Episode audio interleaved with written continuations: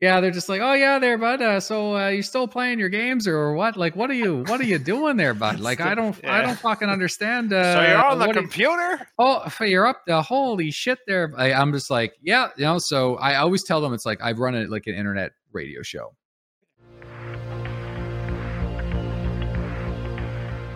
Man, this is awesome. We're so happy to have you. Yo, thank you for inviting me on, guys. I appreciate the invite. So you have uh, Bro and Lobo. They're both brothers out of you know New York, Yep. Nice. and Spidey is a California native living up in uh, Jersey now. Jersey, yep. awesome. Good stuff. So Don't pass judgment on all of us just yet, okay? yeah, No, wait. no, I we got uh, we got an He's like, got Canadian here, so Yorkers, two New We're good, we're good, we're good. Yeah. Yeah, what do what do you what do they call Hold people on, from you, PEI? You, you skipped yourself there, Barry. yeah, come on, Barry. Oh, I'm yeah, noof. Barry. I'm Noopy. I'm Barry. His name's Noof from That's Newfoundland. That's right, Right. from Newfoundland. With I, I, it took me how long to put that together? How long have I known you? And then it was like I don't know, even know, a month ago. I was like, hold on, is that why they call you? First of all, that's a lot So- better than me. I thought it was about like the dogs, Newfoundlands, which now I put all the dots together, and I was like, he's a big scary dog when he plays video games. Okay, fine. I'll admit Yeah. it just clicked for me when you said that. So Oh, okay. okay. that's fair. it's good. We're just this big gray area and all their weather maps down here. right. yeah, no, we're, they they call us Islanders or Maritimers or you know anything like that, more or less. But uh, anybody that's from away, they're from awares or mainlanders. You know how it is. So yeah, That's Um, yeah, that's I'm- what we call anybody from like yeah, from outside of Newfoundland or mainlanders. That's that's what it is. I like partying with Newfies though. It's always a good time. So you guys we do know it how to right. drink. We do. We, Yeah. do, we definitely enjoy that. You know what else are you going to do when you're you're on an island in the North Atlantic? You're Yeah. isolated. not not a whole lot going on. Fish. Yeah, fish. I don't like fish, but that's okay. Yeah. Yeah. Yep, fit farm. That's you know a little bit of tourism. You know seasonal stuff, and Yeah. you know what you just got to make your own way up here, right? So really good for streaming and stuff, making videos. A lot of influencers on PEI and like in the Maritimes because of that too. So That's interesting. Okay. yeah, That is interesting. That's cool. Around is it like around fishing and things like that, or is it like well, it's like uh there's been like around a maritime? been like a like almost like a surge of new development here like small businesses and like people coming over and being paid to like showcase and get on instagram and stuff like that so you have like this huge like thriving like little like hipster kind of side to it but then also there's like a lot of that uh, people coming over to see all the fishing and eat all the lobster and all that sort of stuff. There you go. yeah they're coming what- over So what you're saying is now's the time to invest in in property and man there's like a less than Should we get ahead of 1% the curve vacancy here? rate here so yeah yeah This now's is- the time come like on the- in Yeah, it's, uh, this is like the new Brooklyn, right? I mean, Oh, it's we can crazy. get ahead of it. Hell, guys, I you know this could be the future. Oh, it's wild. Like that. I think uh, most of Canada is like like that right now. It's just it's insane all across the board wherever you go. Yeah. So what are you drinking over there? Uh, Canadian Club. You know There the you go. classic, The classic. classic, the go-to. Good old CC. good old, good old CC. Yeah, never let me down. It's uh, it's like fourteen bucks. You know, Yeah, old trusty. old Old trusty. Yeah, no, I li- I like like finer whiskeys sometimes, but you know, I don't know. Canadian Club always gets the job done. For sure. Into any single malt stuff, anything like that, or just straight whiskey guy? Uh, n- uh, you know, single malt is good. Canadian whiskey, um, Scotch is all right. A little bit of uh, Jameson. Like if I go to the states, like I don't know what to order. You guys have like five hundred different types of bourbon, so I'm just like, you got Jameson. Yeah. They're always they always got Jameson. that's so Jameson on the rocks. If I go down to like Boston or something like that. That's like the go-to. I'm always asking for these like weird Canadian brands. I think I think you guys have Crown Royal, but Yeah. uh, Oh, yeah. not a Yeah. fan. Yeah. Not No, a fan. not a I don't know. I'm like sacrilegious with that. I don't know. I don't. I don't. It's different. It's just not my stuff. Yeah. Yeah. Seagram Seven, that's a good one. It's another Canadian Mm. whiskey. That's always seven and sevens. I've had a couple of those in my day. Oh, seven and sevens. Yep. Yeah. Yeah. Yeah. Me too.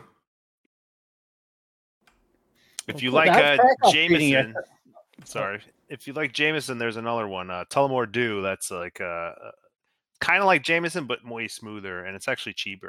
It's a, it's a nice one. Nice. Yeah, that's the thing about back home though. Beer and alcohol are so expensive.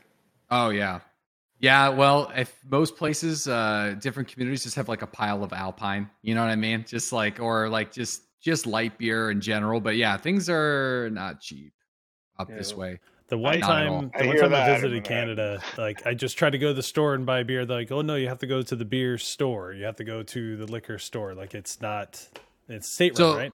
Yeah, well, it's um, yeah, it's like state province run. So like where I'm at, Ah. you got to get your booze from the booze store, and then if you're over in New Brunswick, you can just go to the gas station and just. Your- Right. So we're actually trying to do that here. Um, there's a couple gas stations that lobbied their way in, so they can actually sell booze, but uh, most of them can't. Oh, it's crazy. Yeah, it's like um, they like people will just be like, "I'm going to Mel's," which is like a brand of store that just sells booze. That's a Do, grocery. do like, those convenience stores store. like would Mel sell anything else, or is it like a liquor? No, they got everything else. It's like it's like in the states where you got Like like, everything, store. and then yeah, they just got that special Yeah. treatment. I don't, I don't know how the hell that happened, but they It's figured it out. basically so- Jersey.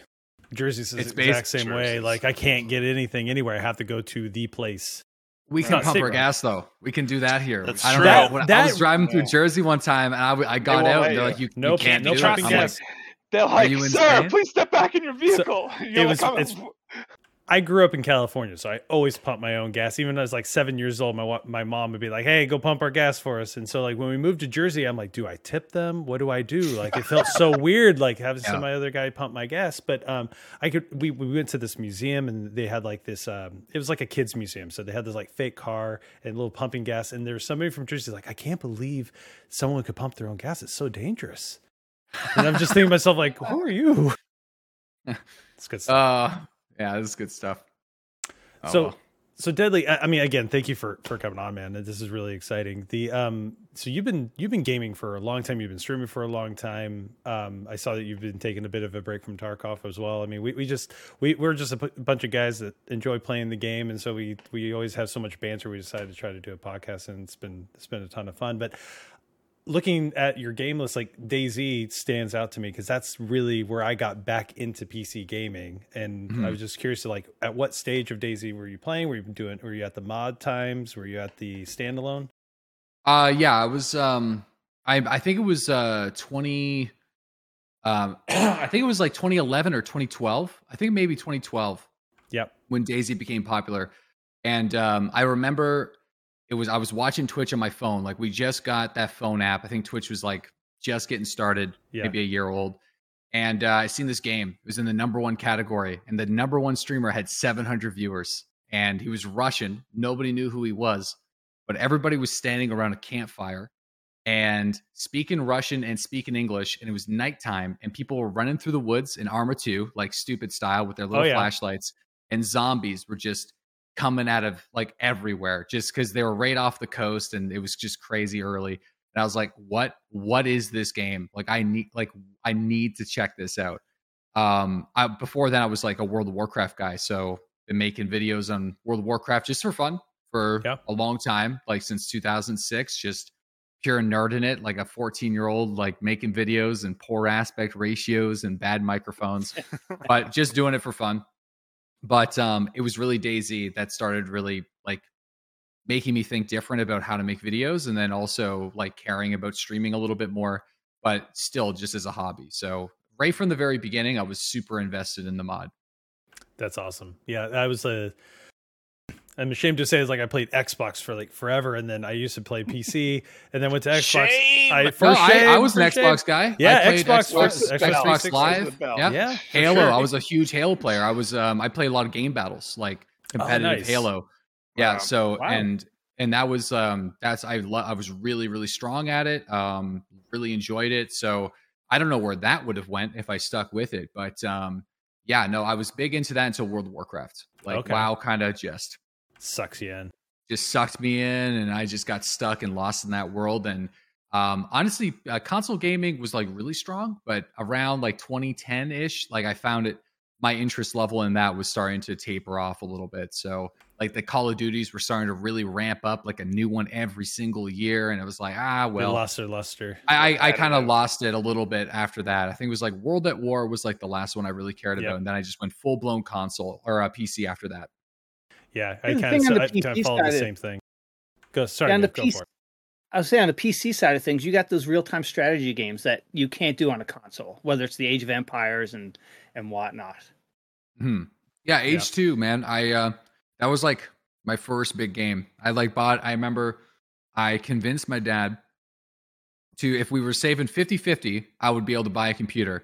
So I bought like the cheapest Dell like Inspiron 2002 or something like that, 2001 and uh, it could play Age of Empires 2. So that was like the reason why I got minimum a requirements met, and you're like Minimum the box I'm requirements, getting. like- yeah, it it couldn't run anything else really. Maybe RuneScape, but uh, There you go. not even Diablo 2, man. Like I don't even know how that's possible. But it was like literally just like a work computer, the cheapest one. But Yeah, I, I built another computer after moving away from Xbox because of DayZ. Like just seeing the videos, seeing Arma 2, and I'm like, I want to play that game so bad. And just my memories of that have been just phenomenal. But so I was excited to see that. Hmm. I think it's funny you guys talking about DayZ like that because I I I you, you know you guys know uh, Deadly you don't but I've never played DayZ. I, and I just wasn't. I I've come back into the gaming scene like late. I feel like because the way you're talking about like seeing DayZ and being like, "Holy shit, I need to play this!" Like I want to be involved in this is how I felt coming back and like really investing like gaming time into Tarkov. And like Mhm. I'm, you know, I'm not one of the guys who's been around since the beginning of Tarkov, and and uh, you know, as you hear other streamers, like I don't know the pain, right? But I hear it from these guys a little Yeah. bit anyway, in terms of like the evolution of stuff. So, I, I, it's funny to hear the DayZ comparison because it's like I feel like I'm in your shoes now of where you were when you were like, holy shit, this is awesome, and I want to be involved in that, right? hmm, um, and it's interesting to say to see. I think uh, it's also interesting to see your transition from like DayZ or or from World of Warcraft to DayZ, right? And like they're such different style of games. Um, and mhm. you know, I I play other games as well, like World of Tanks and things like that, which are nowhere near you know as different. Really, it's kind of you know first person shooter in a different way, right? But it's that transition's a lot easier for me in terms of point and click, right? And and looking for it. Whereas like the the game play style of uh, World of Warcraft or by comparison now, right, is is New World is is very similar. I feel like. How do you how did you find that transition between games? Like, was it, did you do that uh, it, quick cut over and be like, you know what, this is it, I'm all in, or was it something progressive? Um, well, when it when it was the World of Warcraft to DayZ stuff, um, that was just a quick switch because I was just doing stuff for fun. So I was just kind of like streaming and uh, playing anything that I wanted to play, and the stream was super loose. Like I would turn the stream on like Monday, Tuesday.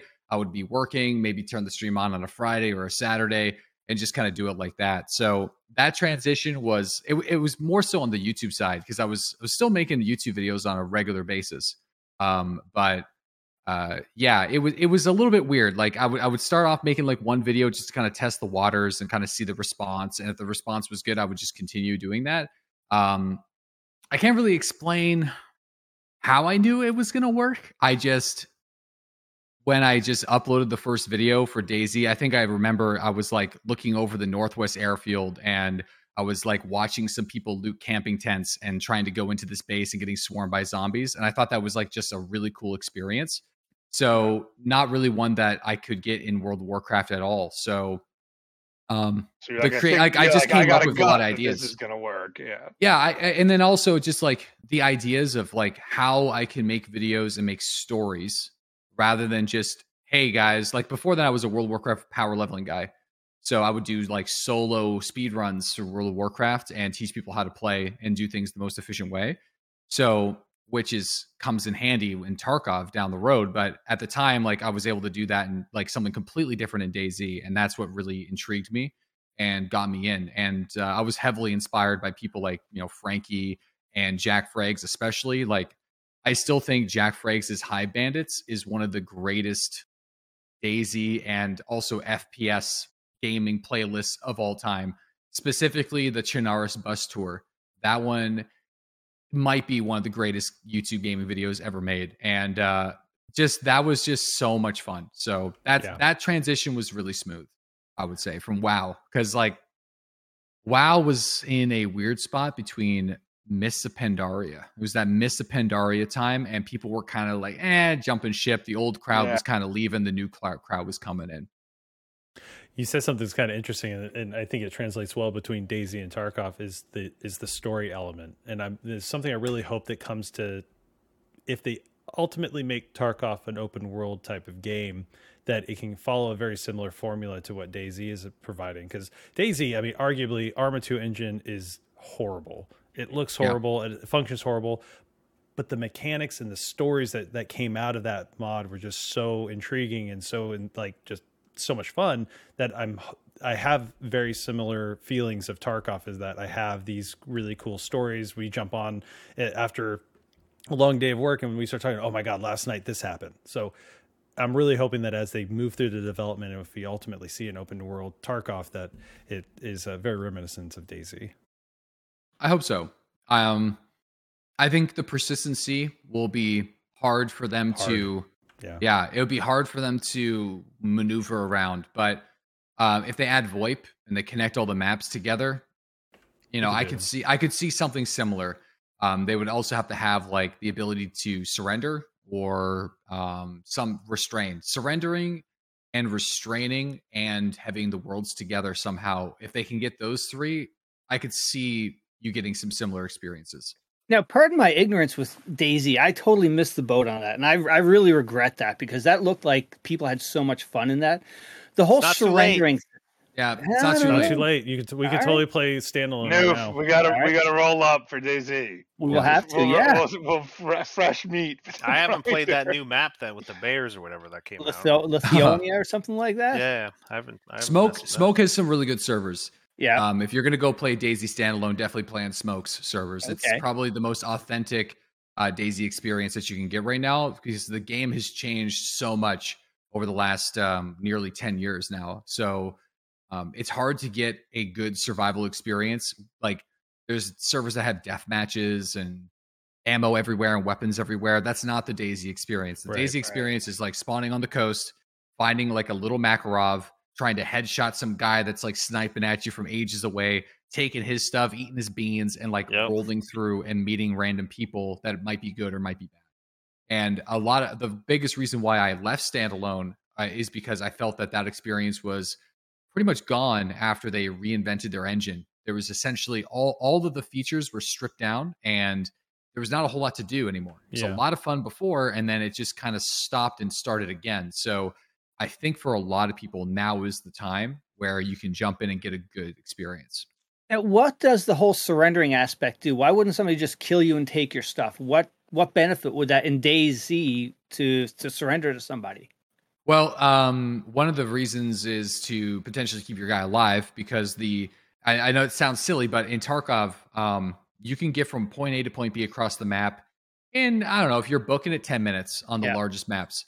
In DayZ, it could take well over an hour, hour and a half. Oh, So if you're if you're in the middle of nowhere and you've been surviving for three or four days, Yeah. uh, you might want to surrender to keep your character's life or explain like your intentions or Okay. maybe even talk your way out of it.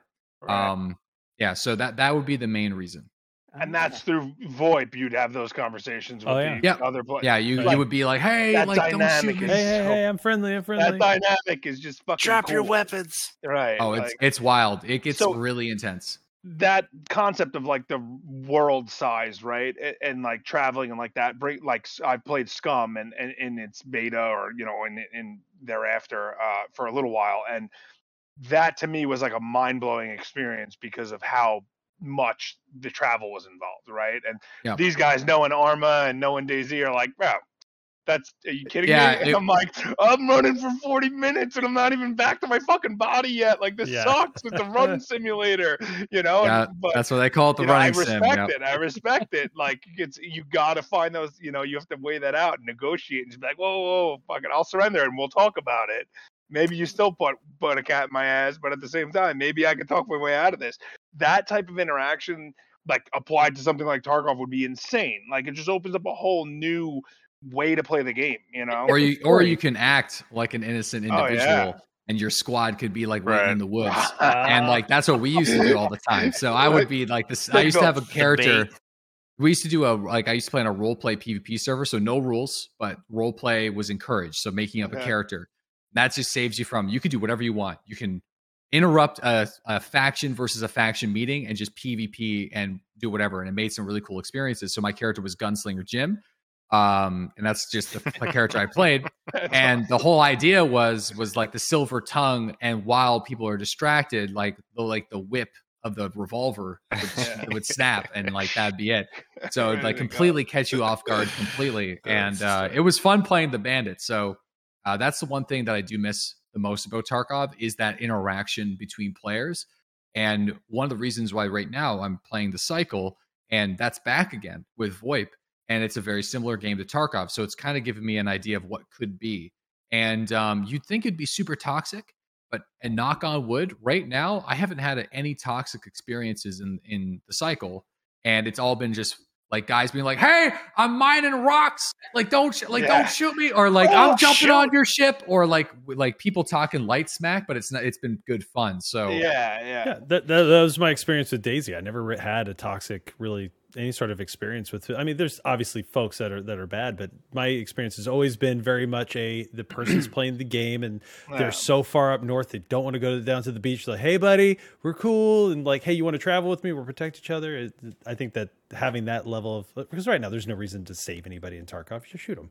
and if you if you're that good person um you restraining people initially is always on the table so that's what Yeah. we would do too if we were not playing the bandit we would always control the situation and then we would let people go and be like hey that's why we did that because there's like a group running around here like talking on smack on the radio Right. or something so That Yeah. yeah. that's a good question. So how how much of an impact do you think VoIP would have on Tarkov? And I mean, it obviously was critical to some of those classic or or you know legendary interactions on DayZ. Another, I mean, they have uh, VoIP is is enabled in New World, but I don't really hear. I mean, I have it enabled running around when I play, and I don't really get any. I never hear anyone using it, like hardly ever. Yeah, I don't think I, I, I don't think there's much of a use for it in New World personally. I think, um, and and I play a lot of New World, and um, I don't really, I don't really get it. I don't really get the vibe for it. So, although it's a neat feature in the MMO, it's not nearly as useful. But I think in Tarkov right now, if if, if I'm going to be completely honest, in the current state of the game, without those additional features, it's not going to make that much of a difference. I think a lot of people would just have it disabled by default and play the game the way it is right now. Uh, there would be some situations like where you can see somebody doing like the uh, bronze pocket watch mission, somebody who's like level four and you're level 60 and you're like, do I really, I don't need, You don't need to kill, this, this guy. guy. Yeah. Yeah. And But so if I you don't, yeah. So you could be like, hey, like, I know what you're doing. Like, you can almost have in raid Sherpas. right? Like, right. just Be like, look, I'll there. protect you, but I need you to throw down a little something, you know? Or yeah, you could be like, hey, like the next rare item, just cough it up, and I'll like help you through this this this raid. I think Right. that that's what we're gonna see, and then also group versus group smack talk and a lot of fun and deceit, Yeah. um, and a lot of creativity there. But I do think there needs to be more to support that to make things more interesting. So Right. Yeah. I'm, I'm It hoping would be they fun it. to have VoIP in like fact or in uh, customs up in dorms or even in the interchange to holler back and forth amongst each other and whatnot. You know, Right, it 'cause go you and, just- and whatnot. You have those standoffs, right? Where you're Yeah. like peeking and you're tossing nades, and somebody be like, oh, look, I'm just trying to hit this safe, man, or I got to drop this thing off. And meanwhile, the three of your boys are waiting there ready to go. You know, you're, you're completely full of shit.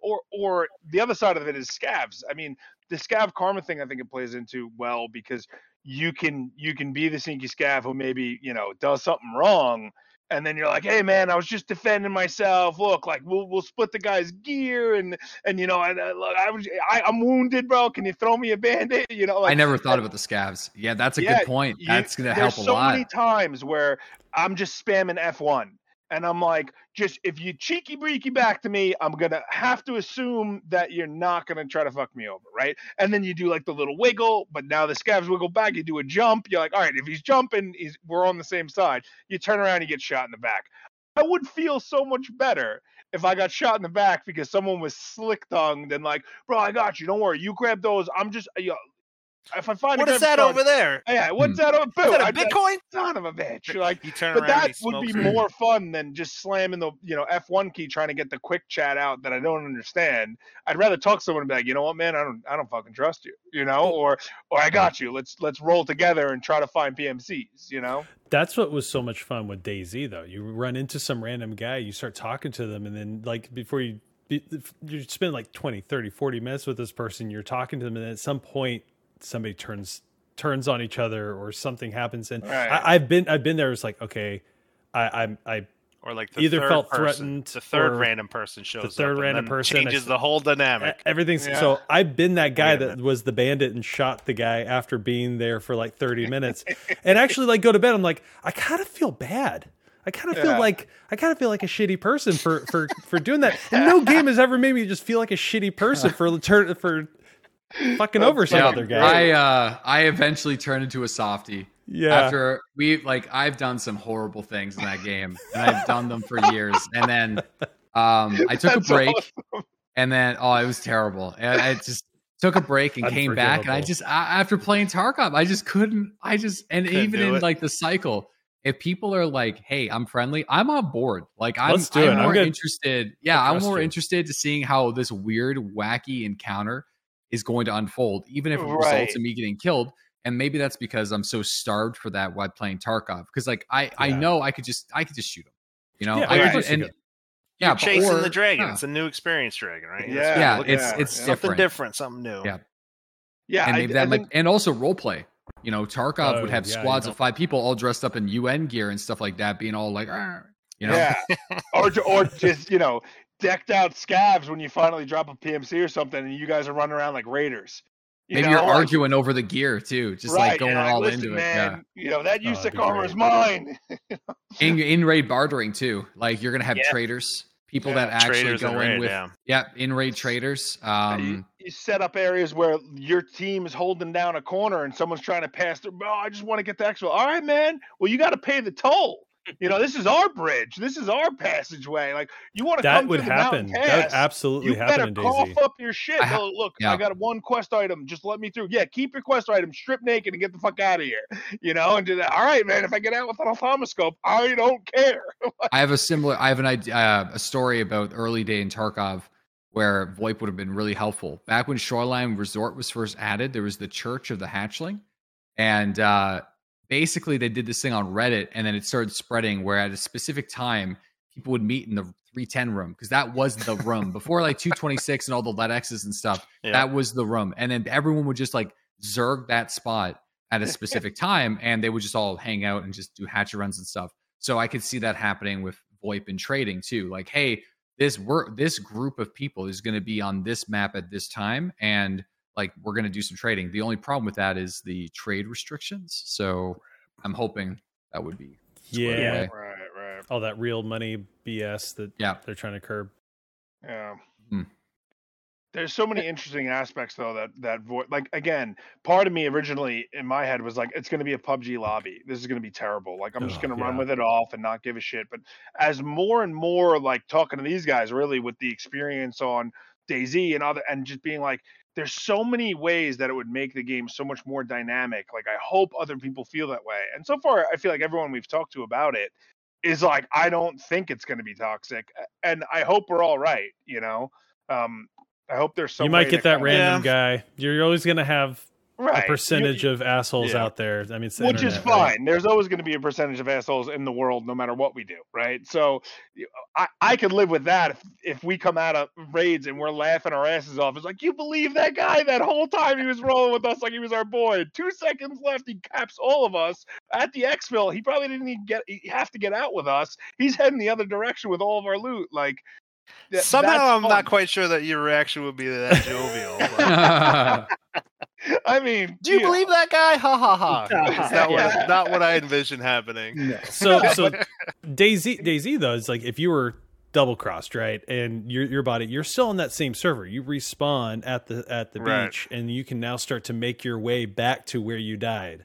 And sometimes, if you were ambushed, those fuckers are still there, trying to sort Yeah. through your shit and trying to You figure things out, drop. and you can get like revenge. And I think if they open up Tarkov and they have infills and exfills, and maybe there's that chance that you get to come back and avenge your death. That'd be cool, especially if there's like squads and it's like an ongoing battle, right? But that that kind of may change a lot of the dynamic in the game as well. You know what I mean? Because once someone's out, they're out. You know, when we're in a squad and we're rolling four deep and you lose two of us or three of us and it's one guy, you have that moment which we've talked about in the past where you're like, do I cut, you know, do I cut cord and run here and get out? you know, or do or does etiquette say these are my boys? I'm going down with the squad. Like at least I can take one or two of them out with me. Hmm. If you guys are on your way back in, it might pro- prolong that engagement or throw some flashes, throw some grenades, try to keep circling around, reflank, reflank until all of a sudden the squad's back and you guys are just hatchet army trying to, you know, trying to get one of them. You just described. DayZ perfectly. That's how Yeah, it you works did, on yeah. the shore. That's shoreline PvP right there. That's right. Yeah. Yep. So it's interesting. what got what got you sucked into Tarkov? What was that trigger that just like, wow, okay, I'm leaving DayZ and I'm getting sucked over to Tarkov? Was it because of the streaming or you just got hooked into the game? Um, I so it was uh the 2015 Gamescom trailer. That's that was it was almost like um, boom. You know, yeah, I just knew. I Yeah. wa- I was I was playing to a DayZ, and unfortunately, I'm like reliving history because like a lot of the stuff that people are talking about in Tarkov right now on the stream, uh, like delayed updates and dev team, blah blah blah blah blah. That was happening in DayZ, So like I was kind of like ah like this sucks in a way. Like I'm enjoying the process, but people are kind of getting demotivated. And then out of nowhere, this like Gamescom trailer just comes out, and it's just like these this crazy firefight happening in a factory, and they did a great, the really good job with it. So I immediately signed up, and um, I think I got access in January 2017. So before the NDA was lifted, jumped in with my buddy Aces Fury, and we're just doing duos, rolling through factory, killing people, and um, it was wild. Like it was a completely new experience. Like I think other than Insurgency and maybe some Arma, and at the time I don't think Squad was really out yet. Project Reality, you didn't really get those types of fights anywhere else, and uh, I got hooked um, because of that reason. So. Yeah. Yeah, I was in I, the moment I seen those those gameplay trailers. I gotta hand it to Nikita and those dev, the devs, man. Like um, the live action stuff was really good. Their Yeah. trailers are phenomenal. Um, Yeah, the music, job. they do a really good They job do in an that awesome respect. job. Yeah. Yeah. So that was And it. now- and then um I didn't stream it full time until the shoreline update. So it was uh probably the summer of 2017. So I would stream it. I would do the thing where I'd be playing DayZ like every single day, and then I'd switch into a little bit of Tarkov. And I was doing that for a, pretty much almost half a year. And then they released Shoreline with the skills and the quests. And um, that's I, the progression system was in. And I just started playing it, and everyone was excited to do something new and actually have a goal. Yeah. Because before then, you didn't have one really. You could actually farm money in offline rates. Oh So- shoot. Yeah, you can Yeah, keep everything you, yeah. found. You keep everything you find in offline uh, before that point, and uh, so and then like you just you loot a bunch of military boxes, sell it to Prapor, and then you'd make like hundreds of thousands of dollars. Yeah. dollars. Oh shoot. Wow. Yeah, I I remember when uh, when Shoreline just had that fence around it. That's Yep. that's when I joined. Is right before they opened that up. I, think remember, Chicken says he prefers the map like that. Chicken Prism. Oh, really? So some people do. Some people prefer the OG shoreline before resort. So it was a bit I can see more woods like. Yeah, I can see that. I, I, I, like the, I like the OG Woods. I'm you know the Mo- Woods expansion. I'm just still th- thrown off by that. It's way up there. As Yeah. a woods man, I take that personally. Yeah, However, um, You're, Well, that was one of my standard, questions right? about what you thought. No, on the, I, um, the way I see it is like a huge chunk of the way Old Woods was is the same way people play it now, and Yeah. a lot of people ignore the new part to Yeah. almost to the, like almost to the point where right? people are walking along the invisible fence line past Dickhead Rock Oh, and still yeah. going towards ZB14 in that Yep. exact same and way. you're like, what are you doing? And I take that I'm I'm the guy in the new area up on that hill And you're behind. like, just bye bye, bitch. yeah. Well, people are Um, scared of the landmines. yeah. Well, they're scared. of Also, putting spawns in a landmine field is Yeah. pretty Right, that's dirty. battle rude. state games. stuff. It's rude. Pretty bad. They're balanced in. that's, that's actually from now on when someone's being a little off key, I'm gonna be like, yo, You're being Battle State games right now. Tone it down. Little a Battle notch. State. You're being a little Battle Statey right now. yeah, I gotta ask because because you said chicken. Um, you're talking about Chicken Prism. Yep. All right, so this is this is a segue. A little segue Sure. here. So the other day we, we were in mid raid and I get the golden cock, the golden rooster, and I'm like, I for the life of me, we were laughing. I was like, I don't understand this because I don't I don't know who Chicken Prism is, and that is probably a negative for me, right? Like I should probably know this, and and I don't. Uh, but you brought him up, and it, it brings me again to Golden Rooster, and we were laughing. I was like, in the wiki, there's like this little note, you know, oh, this is Chicken Prism. So I started going down the rabbit hole of like, all right, let me find this stream or whatever, you know, streamer and find out more about him. And it got me thinking about like these items, right? Like streamer items. Obviously, you're rocking the heavy beard. I get it. But was that something that like Battle State asked you about? Were you engaged at all in that process, or was it just like they knew you? They were like, "Fuck it, we're adding an item, and it's going to be beard oil because we like the man's beard." Like, how did that play out? Um, so this is a very good question. I feel like people don't know too much about that. So Klean is the reason. Cleanup guy is the reason why we have streamer items in the game. Um, back in the day, I think it was one. I think it was his idea to reach out to all the big broadcasters and YouTubers in the genre, and um, I was like, "Listen, man, you guys can do whatever you want. I am like, if you guys even put a, an item of mine in the game with my logo, I'm going to be forever grateful. It can be anything. It could be a toilet seat. I, like I don't care. like because I see, I, I got, I got a little jealous when I seen all the Right. PUBG stuff because I was a huge PUBG guy, and I, I was at like I didn't really talk about that before, but I was also playing a lot of PUBG with Tarkov when it first came out, and I seen like all the spray paints and people's logos, Yeah. and I was like, ah. So to have like my own item, I was like, whatever you guys want. So they made the little. I think Klean was like, how about a beard oil? And I was like, that's perfect. So he sent me this little model of the beard oil and like just boom, got in the game a couple months later, I think, when they did the I don't uh interchange. The release of interchange is whenever my beard oil was added to Yeah. the game.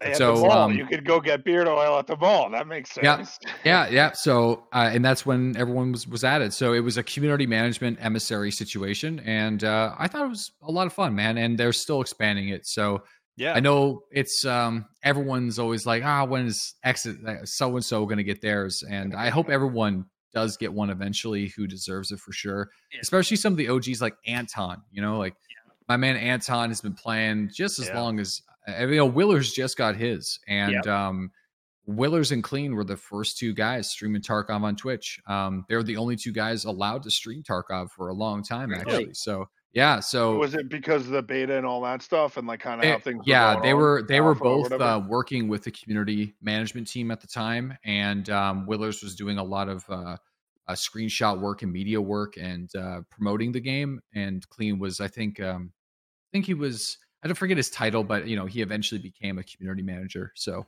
yeah. um, I was listening to Veritas's uh, the Tarkov, uh, uh, the his uh, history of Tarkov series, and he talked about a little bit of that. The, the Willerz is the reason why it says "Welcome to Tarkov" on the truck uh, on, on customs right Right, across yeah. the land bridge. mhm, yep, I forgot about that. That's actually, awesome. that's Yeah. a good point. Yeah, I think he put that in like Photoshop or something. Yeah, he initially. photoshopped it into like a video that he was making with Klean, and and because I think Willerz was doing like all the editing work while Klean was doing some of the, the video capture, and yeah, he photoshopped that in. Mhm. So Yeah. it's it into the awesome to see. It's awesome to see you guys who who not only contribute game wise to the gameplay stuff and like and streaming, right? But it's it, it's more broadcasty, and you guys have backgrounds in these things. So it's like you're bringing this intrinsic value to them as well from that perspective, right? Because Right. a gaming shop isn't traditionally looking at things like that or or wrapping their head around things like that. At least I've I, that you know that's my perspective on it but seeing guys who are involved in broadcast and, and involved in media in that way and being this much of you know involved in the community uh, is almost eh, a boon you know for battle state to have guys like you guys involved in that right it gives them a better perspective on things and also you know a different industry perspective on it maybe Yeah, no, absolutely. And um, I think that's a double edged sword sometimes. I think that works in their favor when things are working out very well and uh, the community is being very constructive. And then also, like what we're currently experiencing in the landscape, it can be also hurtful in the sense where, you know, people are just, uh, you know very impatient about like the future of the game and you know people are kind of just getting all panicked and talking a lot of smack. But so i think that's the unfortunate reality of the streaming marketing perspective is Yeah. it does in in the cycle right now it's or in new world's a, a better example actually because we're seeing both sides. At the beginning it's huge. Everyone's playing it. Everyone's excited. Now like the rose colored glasses the rose tinted glasses are Oh. off and people are like okay there's like um like serious problems with the game this the way this is set up and now you're seeing that vocally being expressed and people are starting to talk really negatively about it. So that is the beast that not just battle state games needs to deal with but every game development company. And um i uh i contribute to that and but i'm aware of i'm trying to be as aware as i can because or or being as fair as i can in that sense because um broadcasting maybe not myself but somebody like summit they they they hold massive power over the industry i mean i didn't know what the cycle was last week summit streamed it on saturday or sunday now everybody knows what the cycle Yeah, frontier right. is right so Yeah. streamers are running it. insane. It's, yeah, it seems Crazy. like New World is like you said, lost its you know lost its luster, and people are jumping over to uh to Cycle, and it's great. It's a fun game, but but you brought up a good point. Like New World, that's not a long cycle to go from everybody's excited to now like okay, it's that was a quick turnaround. Yeah. Yeah, I was I've, I've been talking about that with the stream a little bit where um that's one of the things that Tarkov's done well is like, hey, it's been around for four years. Yeah. Uh, a lot of games don't make it past that like three month mark, so it's it might not be great right now, and we're all waiting, but at least it's still here. But then the Right, thing it's with that too, like you, you've got, you know, yeah, it's on a, you know, the, you know, the streamers are sort of shitting on it and whatnot, a lot of negativity about it, but you know, we're still there in there every night. We're still playing. We're still creating those memories that you know no other game gives us. You know, whether it's a, Mm. you know, forty minutes chasing some guy around the map, or the other night, you know, Lobo and I were on a interchange and we got separated. A four man squad intercept got stuck in between us. He got taken out. I ran back. I wiped the three of them out, and it was just like we I- got out. I, I am like, a sucker, shit, and you were the hero. yeah, yeah, you No, don't, but- and, and and you don't even get that in the cycle. Yeah. Tarkov Yeah, has that. I, I feel like there's a lot of things that Tarkov does that you don't get from other games, right? And so to to to be a harsh critic, you know, at Tarkov, for me, I, I have trouble doing it. One because I don't have as much experience as as the community who's been heavily involved in this for the entirety, you know, from the inception, right? And and for me, I, I still very much have the rose-colored glasses on. Now it's two, three wipes, three wipes later now, and and I still have the rose-colored glasses on. There's some things that I'm like, oh, you know, oh, you know, it's a pain in the ass, and they're working on it, and that's cool. But I think it's it's funny to see the vitriol kind of shift gears, right? It's whatever's the hot topic, and and you're always going to see that trend, right? I mean, Tarkov blew up for a minute, and everyone was on board, and you had a bunch of Call of Duty guys jumping in, being like, ah, this isn't the fucking, I can't jump slide, and you're like, yeah, bro, that's not what this game is. Like, you're never gonna like this game. Fuck off. Now you're the same people I feel like jumped in on on New World, and they're like, oh, this is, you know, I can't. I can't just cast a spell in the area that damages everybody and you know whatever and fuck Jeff Bezos, right? Like it's just I, like I feel like there's so many aspects of of of it that it's beyond what the loudest voices are, right? Like let it do its thing. But you're right. It also kind of mooned a bit and then to- took a lot of criticism, well respected criticism too. Not just like, oh, this sucks because of X, Y, Z, but like, hey, analytically now, more people break things down who are more involved, right? And I think that's another hmm. challenge for companies when they're rolling out games. It's not, you know, you're not rolling out a game where it's like, you know, this is Duke Nukem and everyone's blown away, right? Like this is you're looking at things where people who have been involved in this, who do this for a living now, there's a lot of folks who do this, you know, as a career path, and they're doing broadcast, and they have to be analytical, and they have to be serious about this. We'll start picking things apart a little more than I feel like five years ago, Mhm. ten years ago, when it was like, hey, this is the game, and it is what it is. Yeah. I couldn't. I couldn't have said that better myself. Yeah. No, I hold that exact same opinion for sure. Like almost to the T. It's Oh. tough. They're up against a ton of criticism, and some of it, you know, it's it's. I think one of the benefits of the Tarkov community, at least that I've seen, right, is that most of the folks who, even if they are critical, are critical because they love the fucking game and they're like i'm upset because this this and this. Here's what i think we can do to fix it. It may not be in line with what they want to do but if what they want to do is this or this then here's ways we can help. And i i haven't had that experience playing any other game having people trying to actively help it become better you know, normally it's like, oh, this sucks because yeah. of X, Y, and Z, and I'm done. I'm not playing anymore. And we are getting a little bit of that now, right? In the current state, there's a bunch of people who are kind of tired of certain things, and you know, that that's okay too. But I just feel like, but those a, people have been in. It's a long relationship, right? It's not yeah. like they're playing a game for you know two months or two weeks or whatever, and be like, ah, fuck this, I'm over it. It's like, oh, I'll check next wipe, I'll be back for sure. But you know, this wipe, I'm, there's yeah. other games I want to try this other game. You know, it's yeah that's also part of the dynamic I think that's very interesting with Tarkov is the wipes and like how the game changes progressively, right? And even like the mini, you know, updates and stuff as we're playing. But from wipe to wipe, you have certain people who are like, "Yeah, I'm done." When when it wipes, they're back in day yeah. one and they're ready to go. And they're like, "Ah, refresh, new shit, new." Ah, you know what? A month, three months, five months later, I'm out. You know, it depends. It's interesting. Yep. Yeah, no, that's how she goes. It's been it's yeah, I couldn't have said it better myself. That's that's the current situation that we're in, and um, some other games have the same problem, like Path of Exile, for example. And oh my god, um, POE. Great, we played a ton of POE. Great game. Great same game. problem.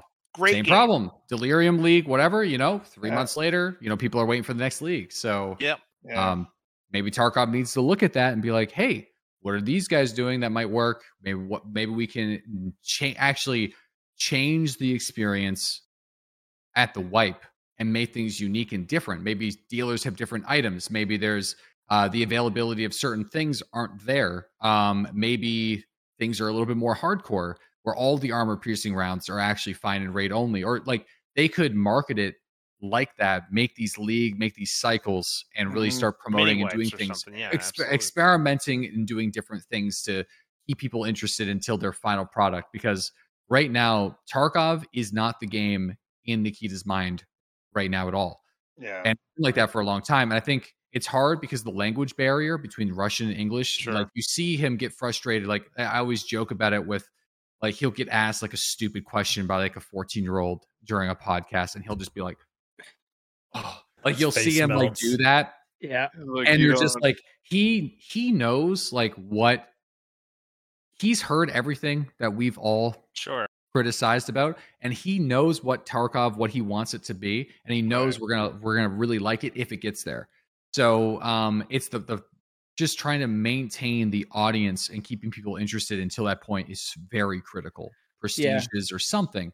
And I think that's currently the issue. Now we're moving into a spot where there's less updates because they're doing more technical heavy things like moving yeah. to a new Unity engine, sure. bigger bigger maps. Um and uh, things seem to be ramping down a little bit for a variety. You have that little reasons. lull, and that's yeah. kind of what's feeding. well, it's it. not really a lull, right? So it looks like a lull from our side as far as like back what's changing and stuff. But the, right. I mean, you got to do back end stuff is huge. That's something that's always impressed me with Battlestate is that if you look at Call of Duty, I mean, Spider, how many times do we? Oh, there's an updated oh Call of Duty. God. I'm not playing tonight because I need a 80 gig download.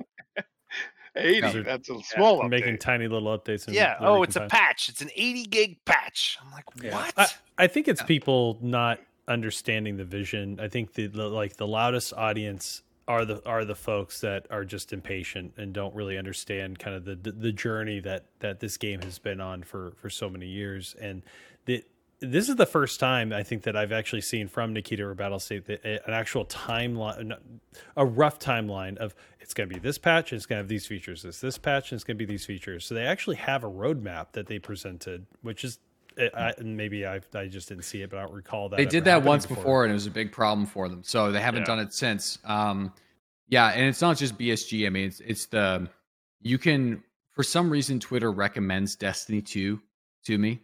Um, I like reading it for some stupid reason, which is probably why they. I, I don't know. I don't play the game. clicking on it. I keep clicking on it. Yeah. Um, no, I and keep the reason, on this for. You should click on it again.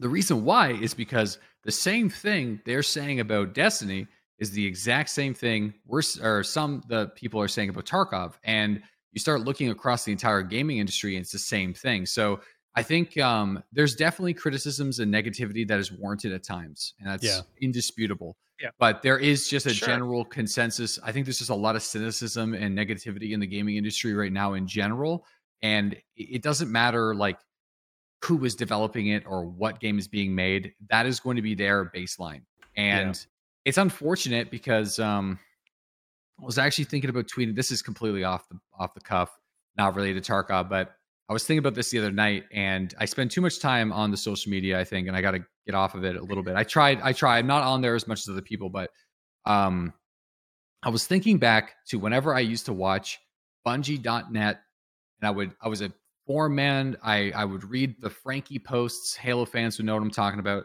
and Mhm. seeing all the cool stuff that they were making, like all the cool game development stuff. I remember as like a impressionable 13 year old, 14 year old kid, I was like, that is what I want to do. That's the culture I want to be in. I want to be working in an office like that. I did eventually go into computer science. Um, I did not graduate um, because I was building a company on the side, and like I would have stuck with it if I if that was my only thing. But um, it it- makes me realize now that like that would be such a frustrating experience. Like that's not even that like the vision has changed to being a cool game developer and being in this industry to the amount of stress and frustration that would just making a game it'd just be so tough Yeah. so tough Well, it's like you going back to your fourteen, the the fourteen year old asking Nikita the stupid questions and him just like you know rolling his eyes. This you know one of the questions you know we had Veritas on. I said you know you, I feel bad for Nikita just because it's you know it's just it seems like everybody's shitting on him, but you know all the good that he's you know people have benefited from Tarkov. All of the streamers like you know Pestily, yourself, you guys have been able to make a career, and Mm. all you know a lot of that is based off of what Nikita has brought through Escape from Tarkov, Hmm. and it's just you know that's the good that he you know somehow he's got to you know you know just learn or know that people are out there because of this. absolutely um i think um it's it's just a weird time it's a weird Yeah. time and um i i always try to challenge it. Now lately it, things have been getting a little spicy. Maybe i've been doing it too much but i whenever somebody says something like really easy like the low hanging fruit insult i always challenge them on it. And i wait. I'm always like explain. You know like if you're just being Right. like oh such and such a shit i want to hear more about it. Like i want to see if i actually agree with your perspective. Like i want to hear more about like like are you saying that because you think it's popular to say that? Are you Or saying that it's because you heard right or it's easy or if are you trying to troll or you legitimately have a, a good reason on why that fucking sucks. And more often than not they have nothing to say. And i think that's one that like it's it's It's a it's, it's just the way the, it's the way the internet works and i completely accept that. But it does disappoint me a little bit. Maybe it's because i'm getting older or the gaming industry is definitely changing. I can't tell It's, don't it's also a little bit because you're Canadian. I mean, us Americans know that's kind of how we all. no we're a passive aggressive bunch though i think the whole we're too i think the whole like we're super generous and nice thing is like a front that we canadians do very well Oh, However, okay, okay. it's a bunch you'll of old ladies moose, You don't bunch care. of old ladies behind the scenes talking about you behind your back. And uh, I'm living in small town Canada, man, and that's just how it works. You know, like everyone's super cordial and nice and friendly, and um, works great. But yeah, there's a lot of there's a lot of passive aggressiveness in Canadians. So I I know I know how it's like in those coffee shops. For Now I'm a little worried for VoIP. I think that you, you know you might actually just dominate. Like little, ah, yeah, don't worry, eh? I'll help you. I have a lot of practice. I have a lot of practice. Any, any Yeah. scab saying "a," I'm going to be very curious about. You know, Yeah. and I inherently distrust you. Yeah. So speaking of small town, you know, Atlantic, Canada, does your town, you know, do people in a town know that hey, we've got Deadly living among us? You know, is that a you know the kids like oh it's Deadly, Shh. you know what's do, that yeah, like? they do. They do. Um, and that was um, that was a bit of an adjustment. I, um, I'm a very I, I sh- it's weird because like I I talk to the stream. I almost treat them like a like a close friend. Yeah. So I I'm almost overshare to the stream. I would say, um, definitely. I absolutely overshare. We we sometimes even just talk about our shits. You know, it's Yeah. not good. Like it's too close. So but in reality and on social media on instagram stuff i'm i'm pretty reserved i'm not a huge participant in that and then Yep. also i'm a very quiet guy in normal life. So um, that has been a little weird. Um, Yeah. it, it's not it's not too bad, but I live in a fishing community, and uh, you know I've helped out on the lobster boats and stuff like that. And my father in law's a lobster fisherman, so I'm like down there and I'm talking to them sometimes when I'm working out there, and yeah, they're just like, "Oh yeah, there, bud. Uh, so uh, you still playing your games or what? Like, what are you what are you doing there, bud? Like, I don't I don't fucking understand. Uh, so you're on the computer? oh f- you're up the holy shit there I, i'm just like yeah you know so i always tell them it's like I've run it like an internet radio show and they're like oh or like i'm like hey do you ever watch like sports commentators uh with hockey or something and they're like yeah i'm like i do that that's what i do Right, pretty yeah. much Yeah. um It's a good and that helps them but uh yeah it's it's a little weird um Yeah. i don't get people people know who i am but they also know because my family's from around so that helps so i'm not like a Yeah. random outsider um, my Right. family's been here for over a hundred years Nice. so Wow. Oh, um, wow.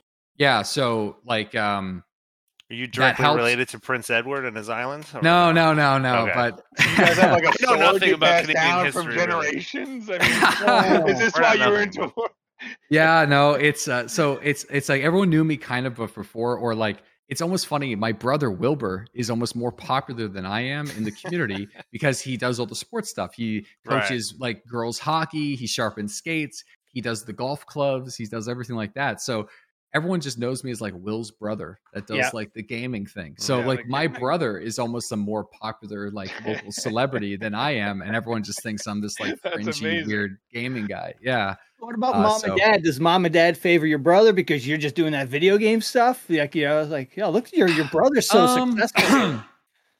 so God, um I know. Jeez. That was, that gloves a are off. That's a I, tough I have man. been That's passive aggressive Canadian. no no no no no Yeah, that's yeah. that's a very good Canadian point crime right there.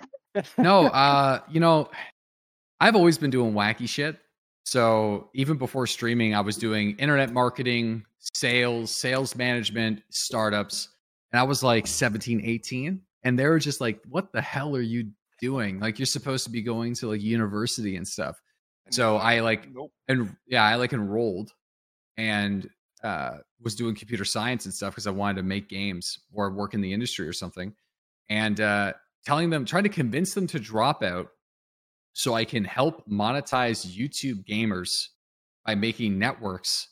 Uh, so we can all make money by making video game guides and articles and stuff like that. They had no idea. Like they're like, like what? Like, what are you? You're supposed to be studying. I'm like, I haven't been to class in like four months. This is what I've been doing. Yeah, that's So, your pitch. That was my pitch. It was, it was but they I've trusted been me. class in four months. We're already down the rabbit hole. Well, I, I, I, yeah, I was like, hey, it's too late to get the refund, you know, on the classes because you got the you get the classes and It's a uh, hard sell, but hey, man. was this when you were living up in Ottawa? Or no, did I was still here. I was at Okay. UPI. I was at UPI for two years, and um, great university. Awesome, I dude, it's a great spot. Like, uh, I love it there. I miss it. It's been like ten years now, but like, man, I met some cool people there, and I even when I dropped out, I was working on a startup, so I was still like in that world. I was still like on campus, and uh, I was actually convinced to drop out by my business professor. Like, I pulled him aside. I was like, hey, like this is what I'm doing. He's like, you can come back here anytime, but this Right. opportunity is going to leave. So you That's a gotta good- you gotta jump on this. fucking And I was That's good So mentor. I yeah, that's he was that's he was a, solid great guy. Business professor. like, I'll be here in 10 years. He, he told me he's like you're gonna learn more by doing this than I can ever teach you. Sure, and yeah. what and so and and that was great. So I I had a lot of uh, coaching to explain to my parents why I wanted to do what I wanted to do. Well, that's good. Um, That's awesome. That's Yeah. amazing. So now, what ended up? How did you end up in Ottawa? Um, my wife was doing education there. She Oh, was uh, she was learning. She was doing some. Uh, she was at U Ottawa, Yeah. and uh, I was working a remote sales job at the time. So I was doing some streaming, but I was mainly managing sales teams. So I could just like go out there and work, and she was Yeah. just doing school, and uh, I loved it. Yeah, I love you? that city. Yeah, it's a great city. Yeah, Yeah, I I, live- we would we would say my wife and I would say we would live there if we didn't live here. Yeah. Yeah. I lived there for a couple of years and it was funny. We had moved up from back from the States up to Ottawa. And the first trip into the city, I look over and there's like a logging truck. Like, here we are in the nation's capital, and there's a freaking logging truck. It's like, all right, this is so Canada. It's like it's it's. I love the city. You know, so it's much kind of out in the middle of nowhere. You know, Yeah. you're- you- to, when you're driving there, it's like, where the hell is this city? It's like forest and like swamp and forest. And I was driving there the first time, like the, the the app on my phone says I'm five minutes away. Like, where is this place? And you just like come around a corner, it's like right there. So it's a it's a it's a weird time, but it's cool. Yeah, some cool buildings like the War Museum. There's so many cool things there. Mm-hmm. I have Yeah, no yeah. experience of Canada, Eastern Canada, East Coast, Eastern at all. Anything from Calgary West, basically, is all I know, and that's just from skiing and snowboarding. I've Oh been yeah, to Winnipeg. That was interesting. that's cold. I is drove cold. there from New York. That took a while. But talk about like your mid, like the city is. You're just driving through like you know North Dakota or South Dakota, North Dakota. Keep going north, just plains and plains, and all of a sudden this city pops out. You're like, holy shit! Why is there a city here? we just all Where do these agreed. come We, from? we agreed. We're just gonna. That's there's what big we're ass gonna, river, so you know I Yeah. kind of get it. But I've never been to um, Winnipeg. I've never been to Alberta other than airports, but I, I've been to Vancouver. So it's Yeah. uh, it's different. It's different. Just like in the states, different states are different. sure, Oh, oh, sure. way different. yeah. Yeah, yeah. Actually, I would argue they're more more in the the states is way more different than Canada. Like the West Coast and the East Coast, like we're still. I feel like our um, federal identity is is greater than the states. Where um, in the states, it's very. it's- You guys are very State identity. patriotic by state. Very, Yeah. Yeah. Yeah, very we're, I like mean, that. we're we're in the edge of civil war, you know. It's, Ah, it's you know. fine. It's we, no, no one's got anything to worry about here. Yeah, you know, You're you guys will figure it out. You know, We'll figure it out. It'll be yeah, okay. you'll figure it out. You guys are like the the big golden eagle that's like surrounding the baby beaver. You know, so I hope I hope you guys figure it out because you can kill us at any time. You just choose not to. You're too nice. Yeah, too nice. Too nice. Yeah, I mean, Yeah. I, I know that for like coming from California, coming to New Jersey, and just it's a completely different world, and it is just state patriot patriotism opposed to the to the nation. But Yeah. yeah. The cl- the furthest I've gone into Canada is like what Windsor, so just oh, right Oh on yeah, the other yeah, side of De- Windsor, Detroit. Southern Yeah. Ontario. I used to work for a Yep. company. We opened a plant inside uh, Wheatley, Ontario.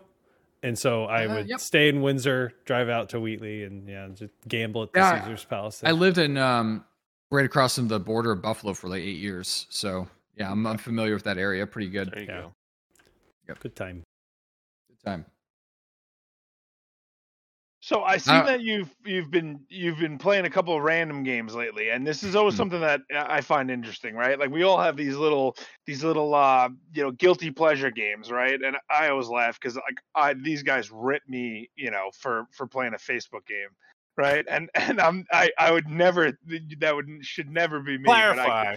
I I can't can't rip you for 'cause- because it's a I fake. can't help it. I can't help. It. Little annoying games like that that burn some time i find interesting sometimes. Um, i've seen guys doing like you know a lot of simulator stuff lately. I've seen you doing uh, the gas station simulator which to me is i'm like what? Wait why would you ever want to be like the gas station attendant guy? Like i get the mechanic one if you're into cars. I get the power washing one because it's like kind of zen maybe although if it could actually power wash like be you know via a robot or something that'd be a lot easier. But the gas Yeah. station simulator thing i i was just laughing at and it got me thinking a bit and and currently you know I, I don't know about canada but currently america's a little little volatile place oh, and gaming's always been like this at least for me and and i can't speak for everyone but i know that part of gaming part of the entertainment of gaming right has always been like escapism right? You want to play games you know whether it's tony hawk pro skater or you know or some you know killer shoot 'em up game it's you you do this because you can't do that in real life. You know i can't skateboard but playing tony hawk was fun right? I can't you know i I don't have this the the desire to be in a survival situation where i need to make life-saving decisions like tarkov but i enjoy that because it's something so different than my actual life right? And part of what's fun about tarkov is the buzz of the stress of it. It's not and and everyone talks about this and it's kind of a meme at this point but tarkov isn't fun. It's you know it's it's an experience. Great. I see so many of these, and I hate to use this word, but mundane sort of simulator games, right? And part of me in my head goes, is this because life in general is so fucked up lately that like it's nice to just get some escapism and just say, hey, nine to five, fucking, hey, what do you need? A slim, a slim Jim and a fuck, hey, pump some gas. Call it a day, man. Life's easy, right? Like, Yeah.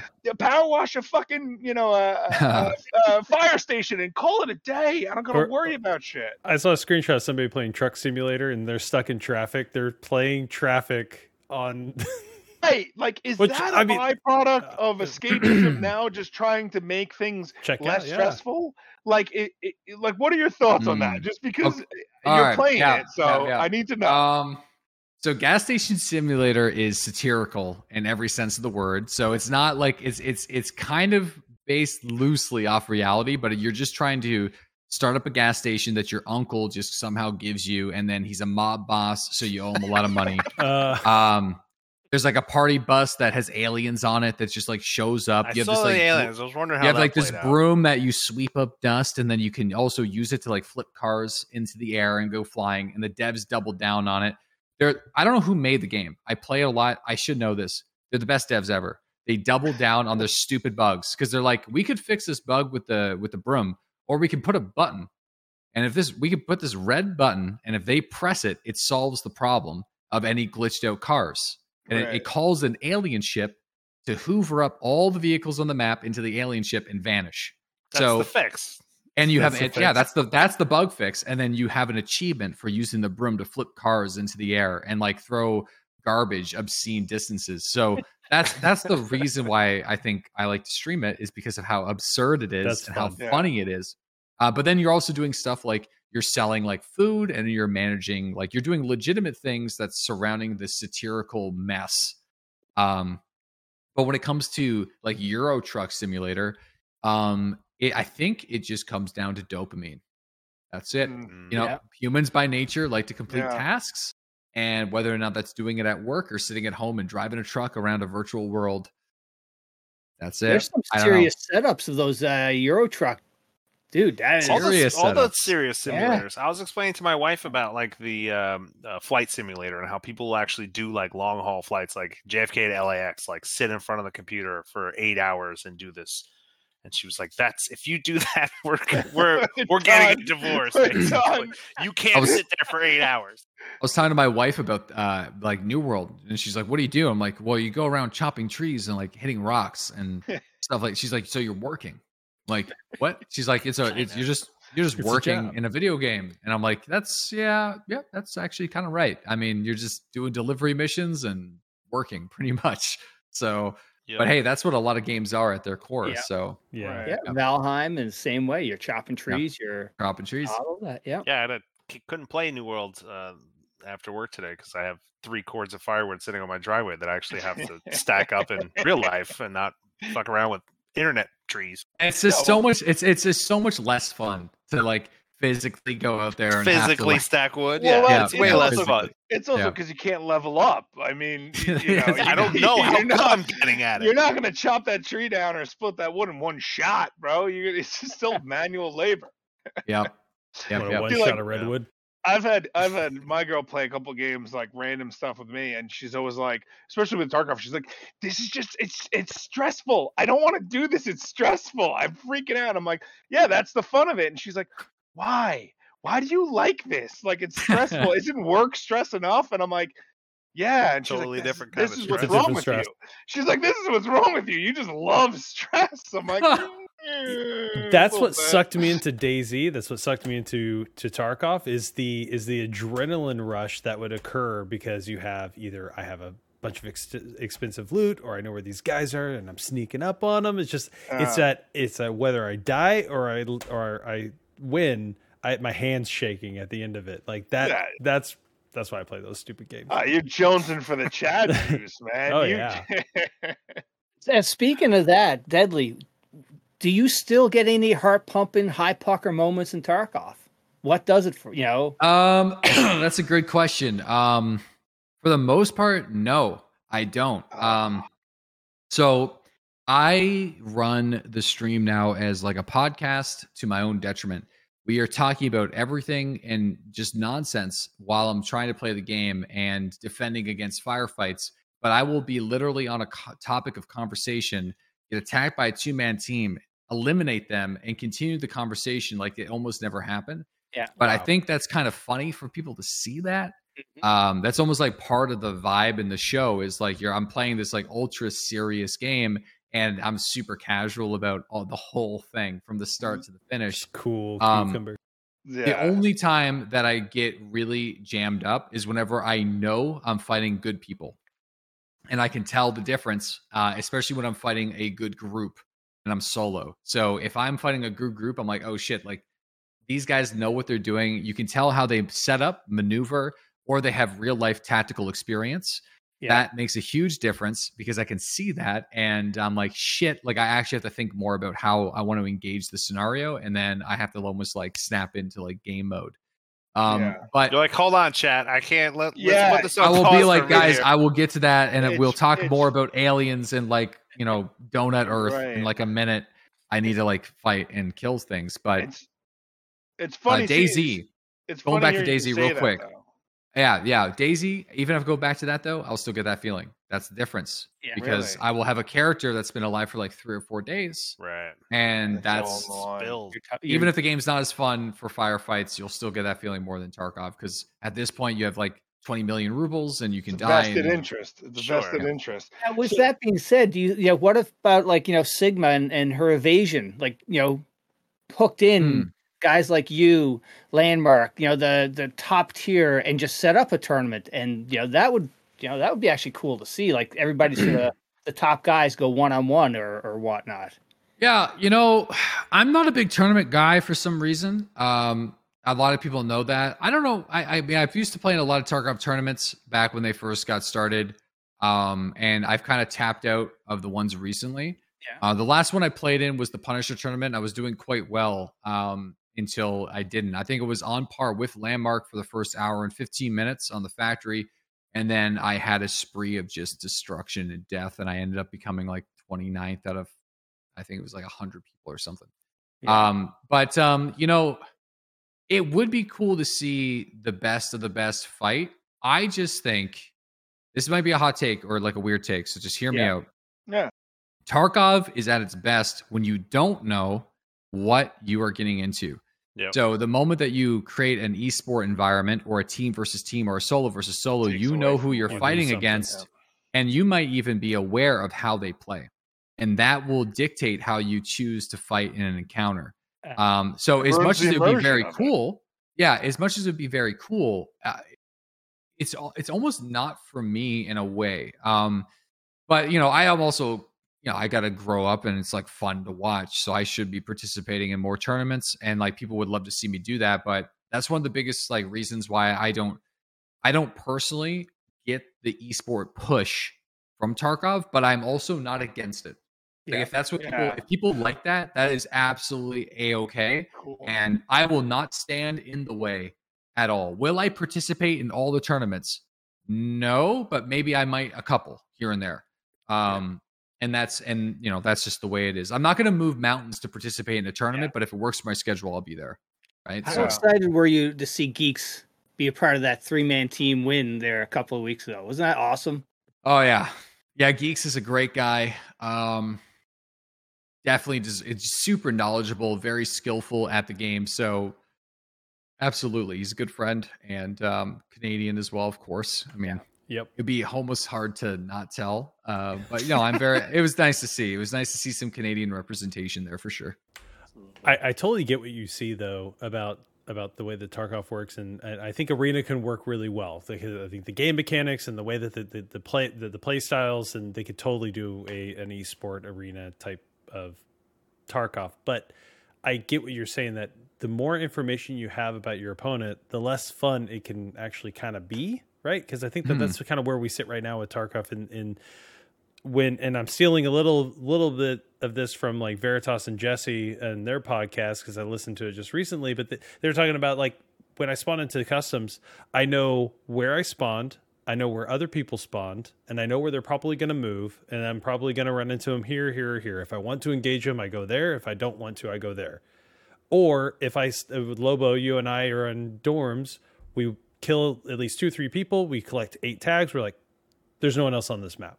Okay, so I feel comfortable. I can loot. I- Slowly strut. I, I can out, go ahead and fit, figure out, and I can I can walk with my 80 fat ass out to Yeah. It's- 80 it's no- kilos of it's- gear. ain't no thing. Look at the clock. Be like, Hmm. scavs are going to be coming shortly. Yeah, we need to scavs are coming at this time on factory. You better scoot now. So, Yep. I think that's i- if they, they kind of circling all the way back to like open world and why DayZ was so much fun is that if you can get to open world and there's so much variation and there's so uh, so much unpredictability, just compounds the fun. and I think that's what I loved about DayZ is that I'd spawned into a server. The server's been up for four hours, and I'm running through the woods. I have no idea where Yeah. anybody's at, what anybody's doing, where loot's th- is is just a uh, is a completely new experience every single time. But sorry, I digressed That- all the that's way what to the DayZ. separates the high level players though from the newcomers because Yeah. humans are predictable by nature. So I have um I think I still have more hours in DayZ standalone than I do Tarkov, which is hard to believe. Um but if you play thousands and thousands of hours, even in a game that is so vast and unpredictable, you will still get that edge of knowing the most Sure. popular, the most predictable routes, and you can use that to your advantage. But that is absolutely an issue for Tarkov. And um, it does and i think that's one of the reasons why a lot of us can play on a bit more of an autopilot if you've been playing for so long and that nothing has really changed and i think that would be great if battlestate games maybe decided to make some changes there especially on wipes too maybe switching Yeah. up the spawns every wipe even if they're even if they're equally as unfair Mhm. right. that's i think i think that's one of the Different. reasons why they they i think that's one of the reasons why they don't want to change anything because they're like ah Right. well we could put a spawn over here but it still sucks but it's like well it's different it still sucks different. but it's it's different It's Yeah. new. It's a new suck. Yeah, it's a, you, you- you're gonna suck in a different way Yeah. New and interesting ways. yeah Yeah, I came across uh I don't know like a team that you guys have. The marks the the marksman. Marksman. the- what so was that like a while ago or is that something new you guys do? Um, we made that. We made the stream team. I want to say we made the stream team in 2018. Um, and it is a collection of uh, a small group of streamers, and we primarily work together on the back end.